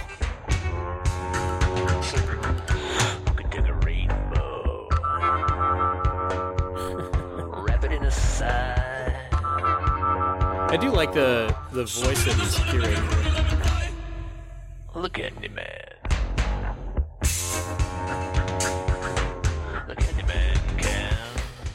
Feels like there's a little more bomb bombast to the uh, live Well, version. it's pretty obvious that, that that New Year's they were just trying to figure it all out. By the time they got the studio, is what you heard on the tour that came after. Yeah, it They kind of got uh, their act- their act together and their parts together a lot better, and it's more Yeah. structured and more together. That New Year's Eve one sounds really loose. Yeah, solo, solo, solo. Give him space. It look, and it's. Uh, I think our next track, Frankie, Cheer up, Charlie. Cheer Up Charlie, isn't it completely different? Just about, especially the intro.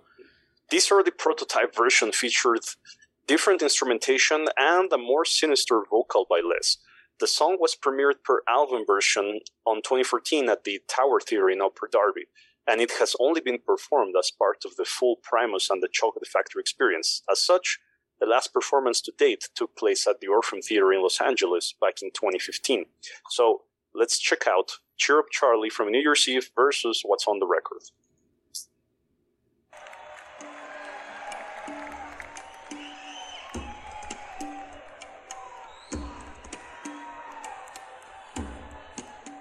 Ah, cool intro. Red State Girl vibes, no? Very much so.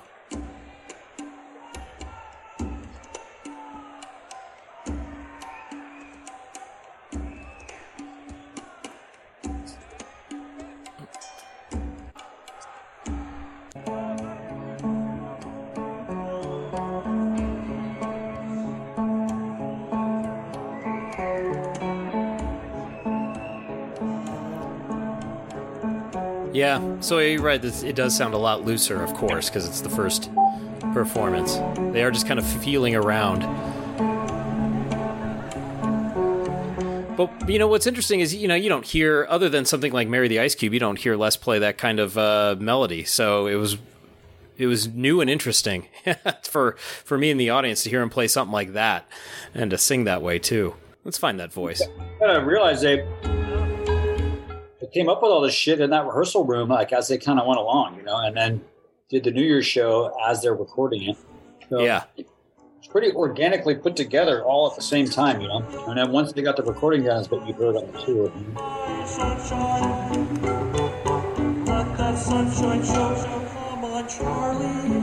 Yeah, there there is a little edge that that's definitely different with that Hi Charlie up there.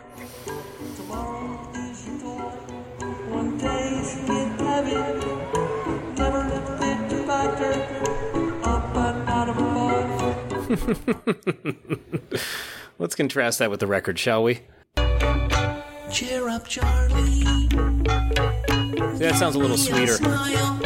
What happened to the smile I used to know? Don't you know your grin has always been? He, he's got a much sweeter tone there, as opposed to this. The ch- the cello adds a, a really good facet to it, I think. Yeah, I do like this one on the on the record. As far as Yeah. it, it- not not only is it tighter, but I think that cello is really cool there, and the sounds that Tim's making. Mm-hmm. Golden Ticket. This early version included saxophone and had a somewhat clankier rhythm, which you're going to hear. It was played per album version at the Tower Theatre in Upper Darby. And it was played for the last time at a chocolate factory show at the Orpheum in Los Angeles in 2015. Let's check out early Golden Ticket.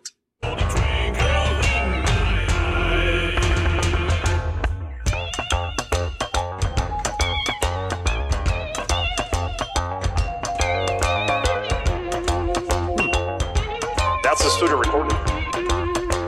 Sure is. I'm doing the wrong one. Uh-huh. Let's try that again. Just backstep.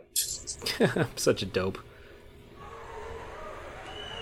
Cause I got a golden ticket.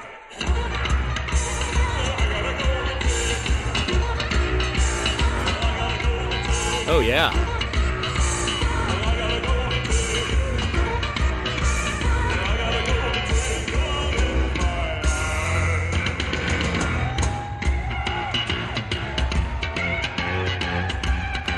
This one does sound pretty put together, though.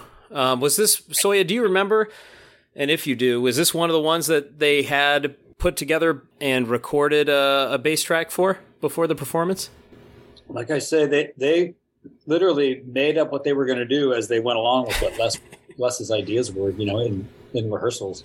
Yeah, that part sounds pretty well put together. Is why and then when they went and recorded it at his house, obviously I wasn't there when they were tracking. Um, so whatever they came up with at that point kind of became the New Year's show loosely, and then once they went back and finished the record, then they kind of had the whole thing put together. Mhm.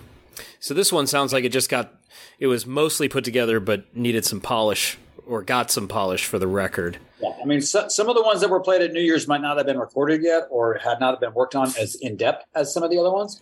This one sounds like it's pretty close to what was on the record. Yeah, ultimately became what they played on a live show. So you, you can tell what stuff was worked on first versus what they kind of weren't done with. yeah. Like- This one sounds pretty together. Here's that studio version.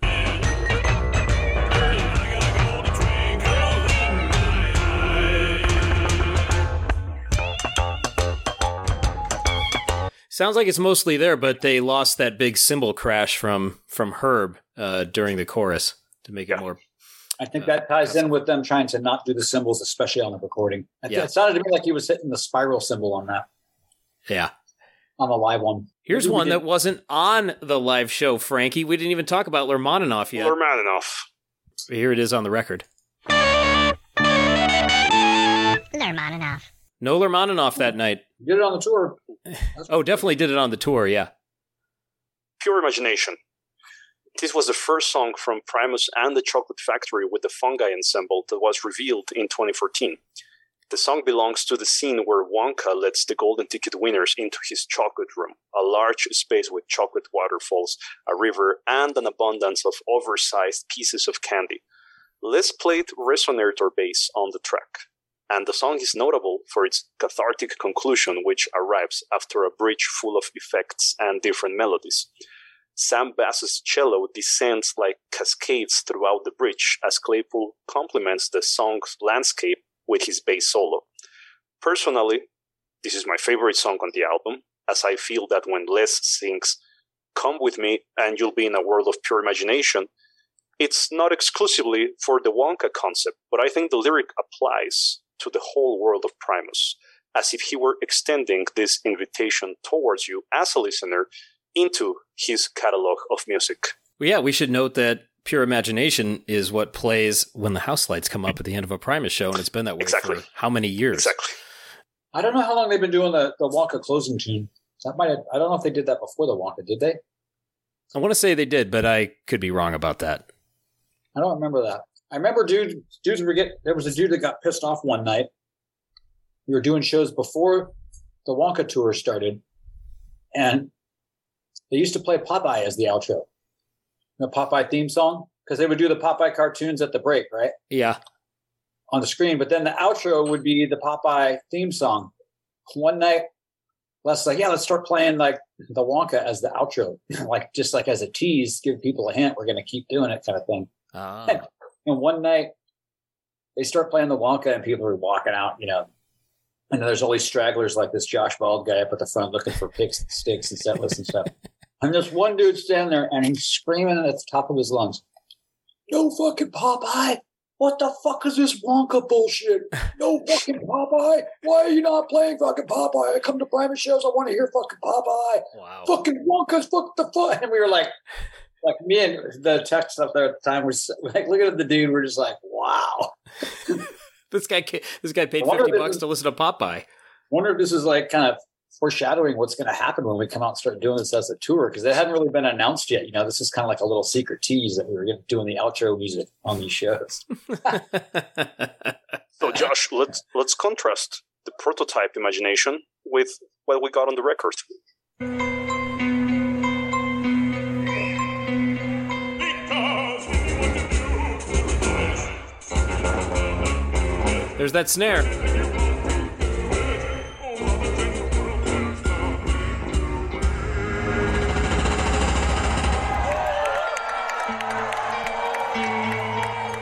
This one sounds pretty put together too, and those those rolls are really nice. We got Yeah. a little piece of Skerik here too. Why not?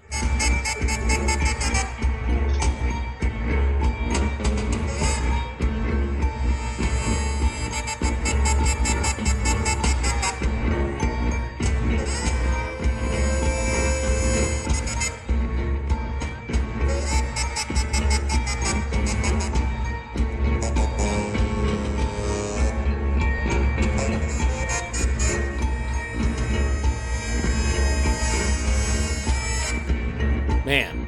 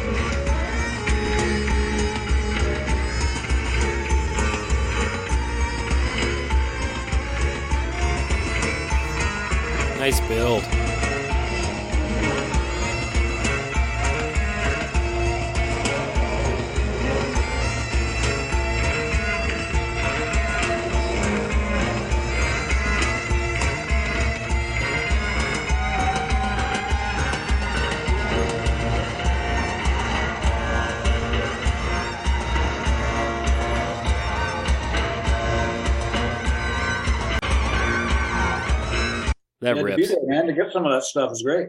Yeah. Ah, that sounded good. Ladies and gentlemen, It's not on the record. We get something like this. Foundation's there.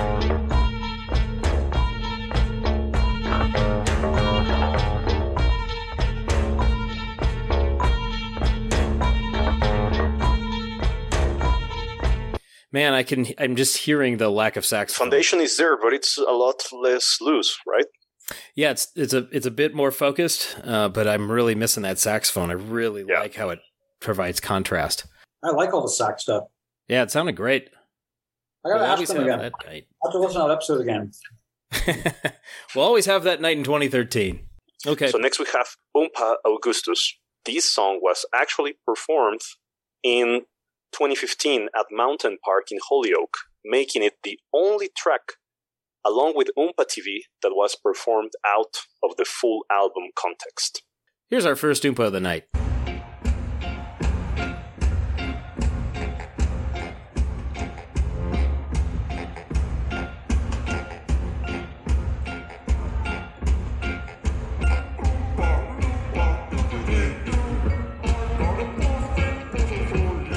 weird vocals.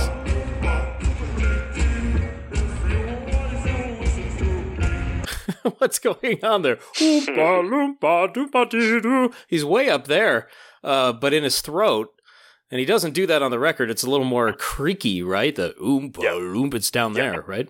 Well, that was a stylistic choice, and I'm kind of glad he made that change for the record. Then we go into the semi wondrous boat ride. This song has an interesting life history. It was teased vocally by Les since 1991 Right. at Primus shows, and also during the 1999 and 2000 anti-pop era on some Frog Brigade shows as well, and even at Oysterhead concerts. It was then premiered as a full number at the Fox Theater in Oakland as part of the first Chocolate Factory performance. And it was played at every Wonka stop throughout 2014 and 2015, making its final appearance on December 31st, 2016, as a standalone performance prior to the New Year's Eve countdown for the Silver Anniversary Extravaganza. Curiously enough, I don't know if you're aware of this, Josh, but Marilyn Manson used this song to open his debut album, Portrait of an American Family. I can tell you I was not aware of that. I would not be aware of that either. Let's contrast the boat rides from New Year's Eve with the studio recording. Will do.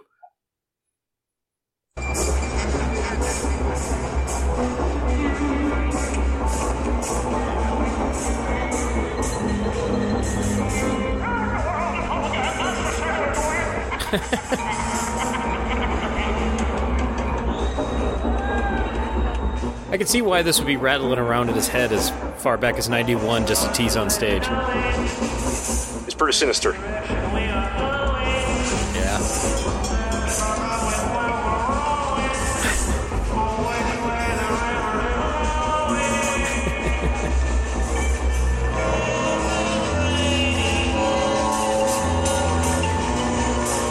Listen. Listen to all that great noise that uh, Tim's making behind him. Yeah. Uh, that But great. This one is kind of whimsical, and on the studio recording, there's, you know, in that particular moment that you were playing, it kind of slows down and it sounds very, very ominous. Can we get that part? Oh,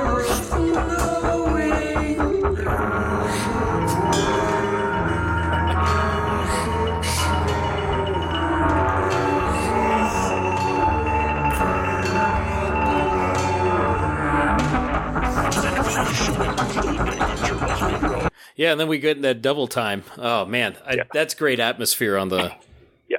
on the record there, and that's one of my favorite things. Just to manipulate your voice like that, that kind of thing, like the faux slowdown or the Doppler effect. You know, the yeah. Then we get Violet. Unlike Augustus and TV, this song was never performed outside of the full album runs. Moving on, uh, we have Violet. Okay, I Want It Now. The Yeah. highlight for me. The first Primus song to feature Larry on main vocals, premiered at the Fox Theater in Oakland, with an additional introduction by Ler, which we are going to enjoy in a moment. From my perspective, this early version surpasses the album cut because it features a terrific saxophone solo by Skerik, as well as a full marimba solo spot from Mike Dillon. So it's another showcase track. Teddy Rankin Parker would join the band on cello for the Chocolate Factory tour, consolidating the fungi ensemble. So they kind of, you know, modified a lot of the instrumental aspect of this track. Yeah. So what you're going to hear on this recording is absolutely unique. At the end of each I Want It Now performance, Les would make his little horn sound and concluded the song by saying, Badech. yep, direct from the movie, uh, where she falls into the uh, down the vat into the into Yeah. the incinerator essentially, and Willy Wonka just says she was a bad egg. then on the yeah, and on the record we get that Ler's a bad egg. uh, it's a great little spot there. So when I I'm gonna play this, I'm gonna play this. I want it now from New Year's Eve. So those of you listening, go ahead and picture Tim Sawyer, eyes ablaze as he watches Larry Lalonde sing on stage for probably the first time in his life. Geeses. I want my geese to lay golden eggs for Easter. At least a hundred a day. and by the way, I want to feast. I want to bean feast. Cream buns and donuts and fruitcake with no nuts, so good you could go nuts.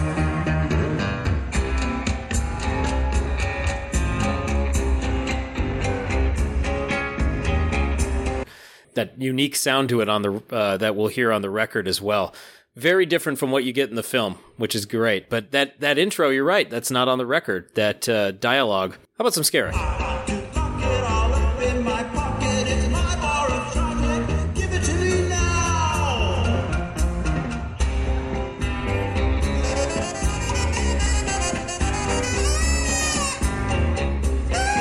Very lock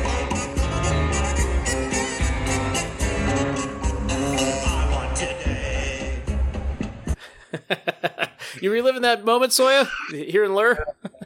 Totally, hundred percent. Here's a little bit more.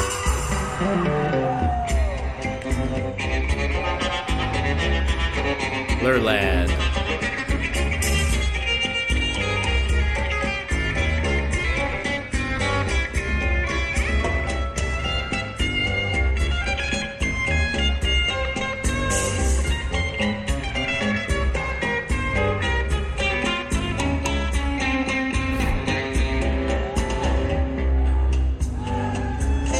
Oh man, Frankie, you're finding all the best moments.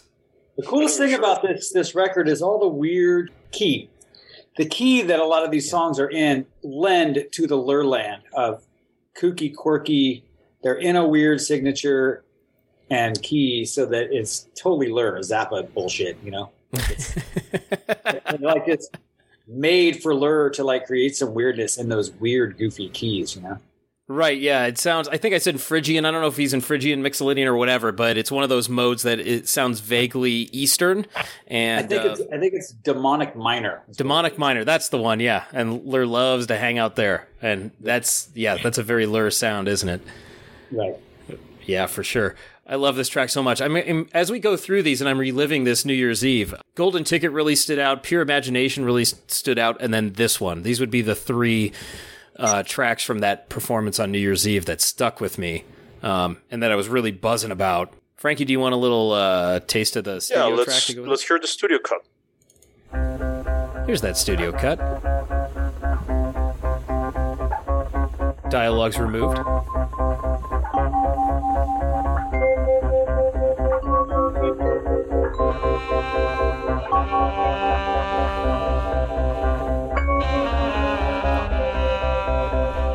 This intro is fantastic. I want a feast. I want a bean feast. Cream buns and donuts and fruitcakes with no nuts, so good you could go nuts. Nice articulation, too.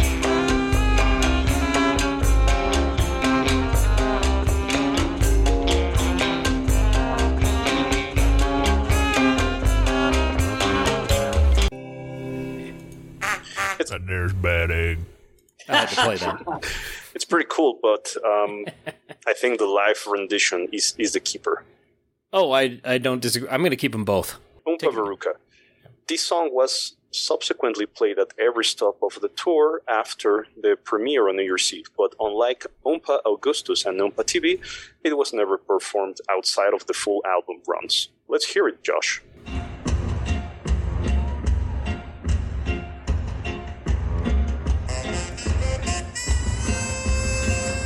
This these are perfect for Skerik. This sounds so good.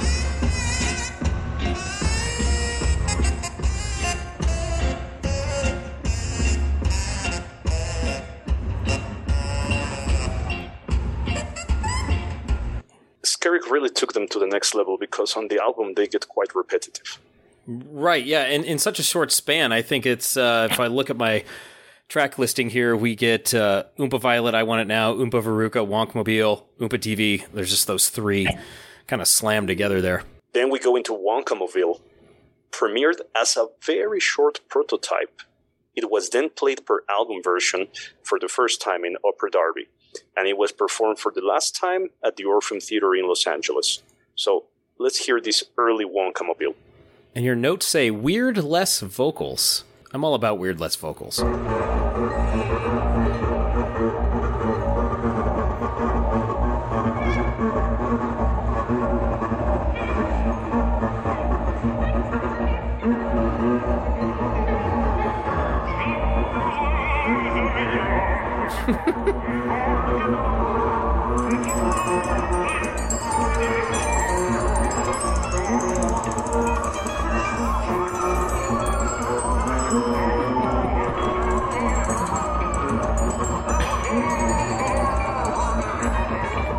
Love it. Sounds it's like, a his grandpa. opera and such voice. It is. It's that faux. He's way up there Creating a character. Les Yeah. is really good at that, you know. for sure. He's got the voice. Oompa Conveying a character, I guess, would be more. A lot of people don't like don't like and can't do that, you know. Like have an idea to be some character, and Les is really good at it. Yeah, why he hasn't done more uh, voiceover work for animation is beyond me. He could. He could. You know, make his career with that. Oompa TV premiered and subsequently performed from 2014 in Upper Darby until 2015 in Los Angeles. The only instance where the song was performed outside of the full Chocolate Factory context was on the Green Space set, which included a costume contest to promote the new album. Here's a little bit of that one.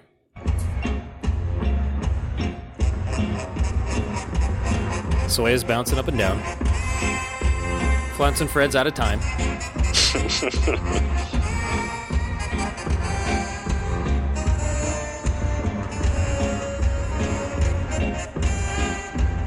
Skerik just makes everything better. I'm convinced. Hey, Sawyer, was were you able to breathe in there? Was it hot inside that get up or what? Oh yeah, it was it was hot, you know. Had my clothes on and threw the shirt, the shirt and the overalls on, and put the head on, and yeah, it was sweaty. I had a, had a handful of beers over there behind Ler. I was pounding, getting prepped. I, I would imagine after 70 odd shows uh, at the end of the tour cycle, you were uh, your quads and your glutes were fantastic. We'll get to that when we talk about the tour. Aha! I'm onto something. Farewell Wonkites. It was very different uh, during its prototype rendition at the New Year's Eve show. You can really tell that this is a song they focused on and they polished it up for the release on the record. It was premiered per album version in Upper Darby, as you as you might be aware, with the Fungi ensemble. The last performance today took place at the Orpheum Theater in Los Angeles. This performance, by the way, was a live webcast. In typical Primus fashion, the song is a reprise of the album's opening number. Mm-hmm. Larry plays the Wonka melody on guitar while the song builds slowly on upright bass and cello, with Tim's drums providing a simple but very appropriate backdrop. The track then reaches an evocative syncopation with guitar, upright, and cello galloping along to a cathartic release. This instrumental piece might very well be the most compelling closer on a Primus record, in my opinion. It's incredibly rich with many layers, instruments, and melodies. As for the film, the song presents the last scene where Wonka, Charlie, and his grandfather ride the glass elevator, where Wonka tells Charlie he has inherited the chocolate factory and delivers him an unforgettable piece of advice. So, Josh, let's contrast Farewell Wonkites.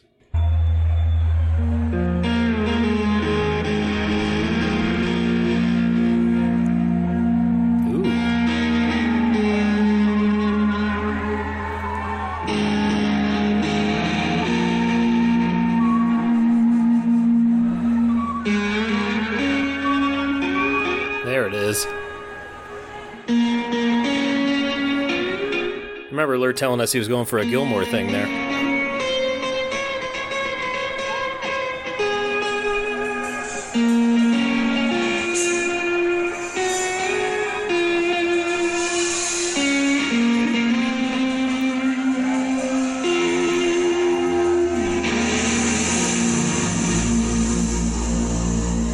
That's a really compelling intro. It got better. Let's check out that build up near the end.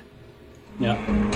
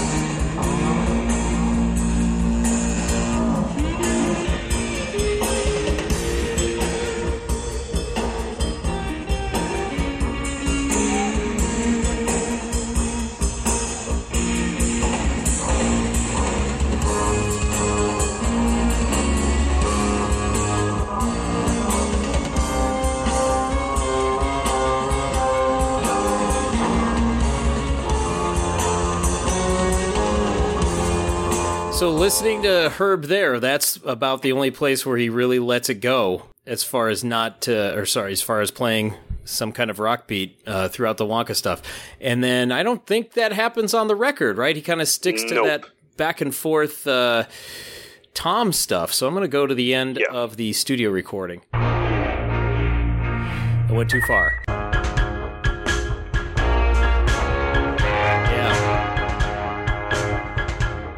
Sticking to the toys there.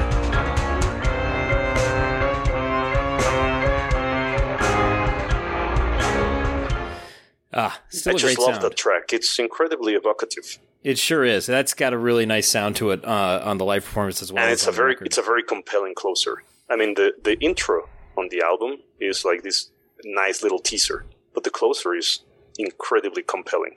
agree big time, man. So uh, overall, uh, if we contrast the Frog Ensemble version of the album versus what we got on the record, I think both are pretty great, but there are definitely some elements of the New Year's Eve performance which we miss on the studio recording, right? Primarily Skerik.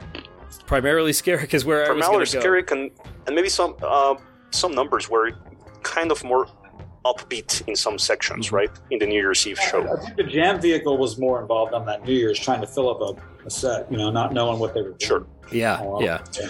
I still think a seven minute rendition of Candyman on the record would have been pretty great.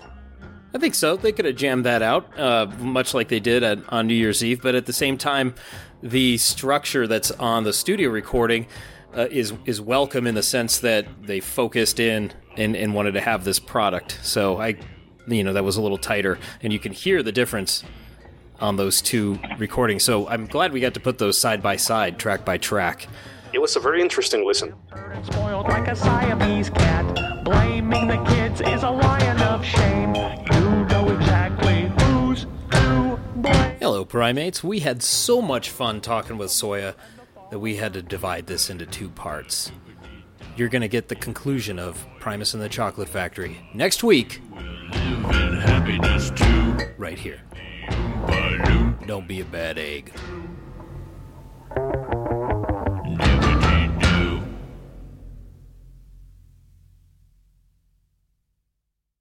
With Lucky Land slots, you can get lucky just about anywhere. Dearly beloved, we are gathered here today to. Has anyone seen the bride and groom? Sorry, sorry, we're here. We were getting lucky in the limo and we lost track of time. No, Lucky Land Casino, with cash prizes that add up quicker than a guest registry. In that case, I pronounce you lucky. Play for free at LuckyLandSlots.com. Daily bonuses are waiting. No purchase necessary. Void where prohibited by law. 18 plus. Terms and conditions apply. See website for details.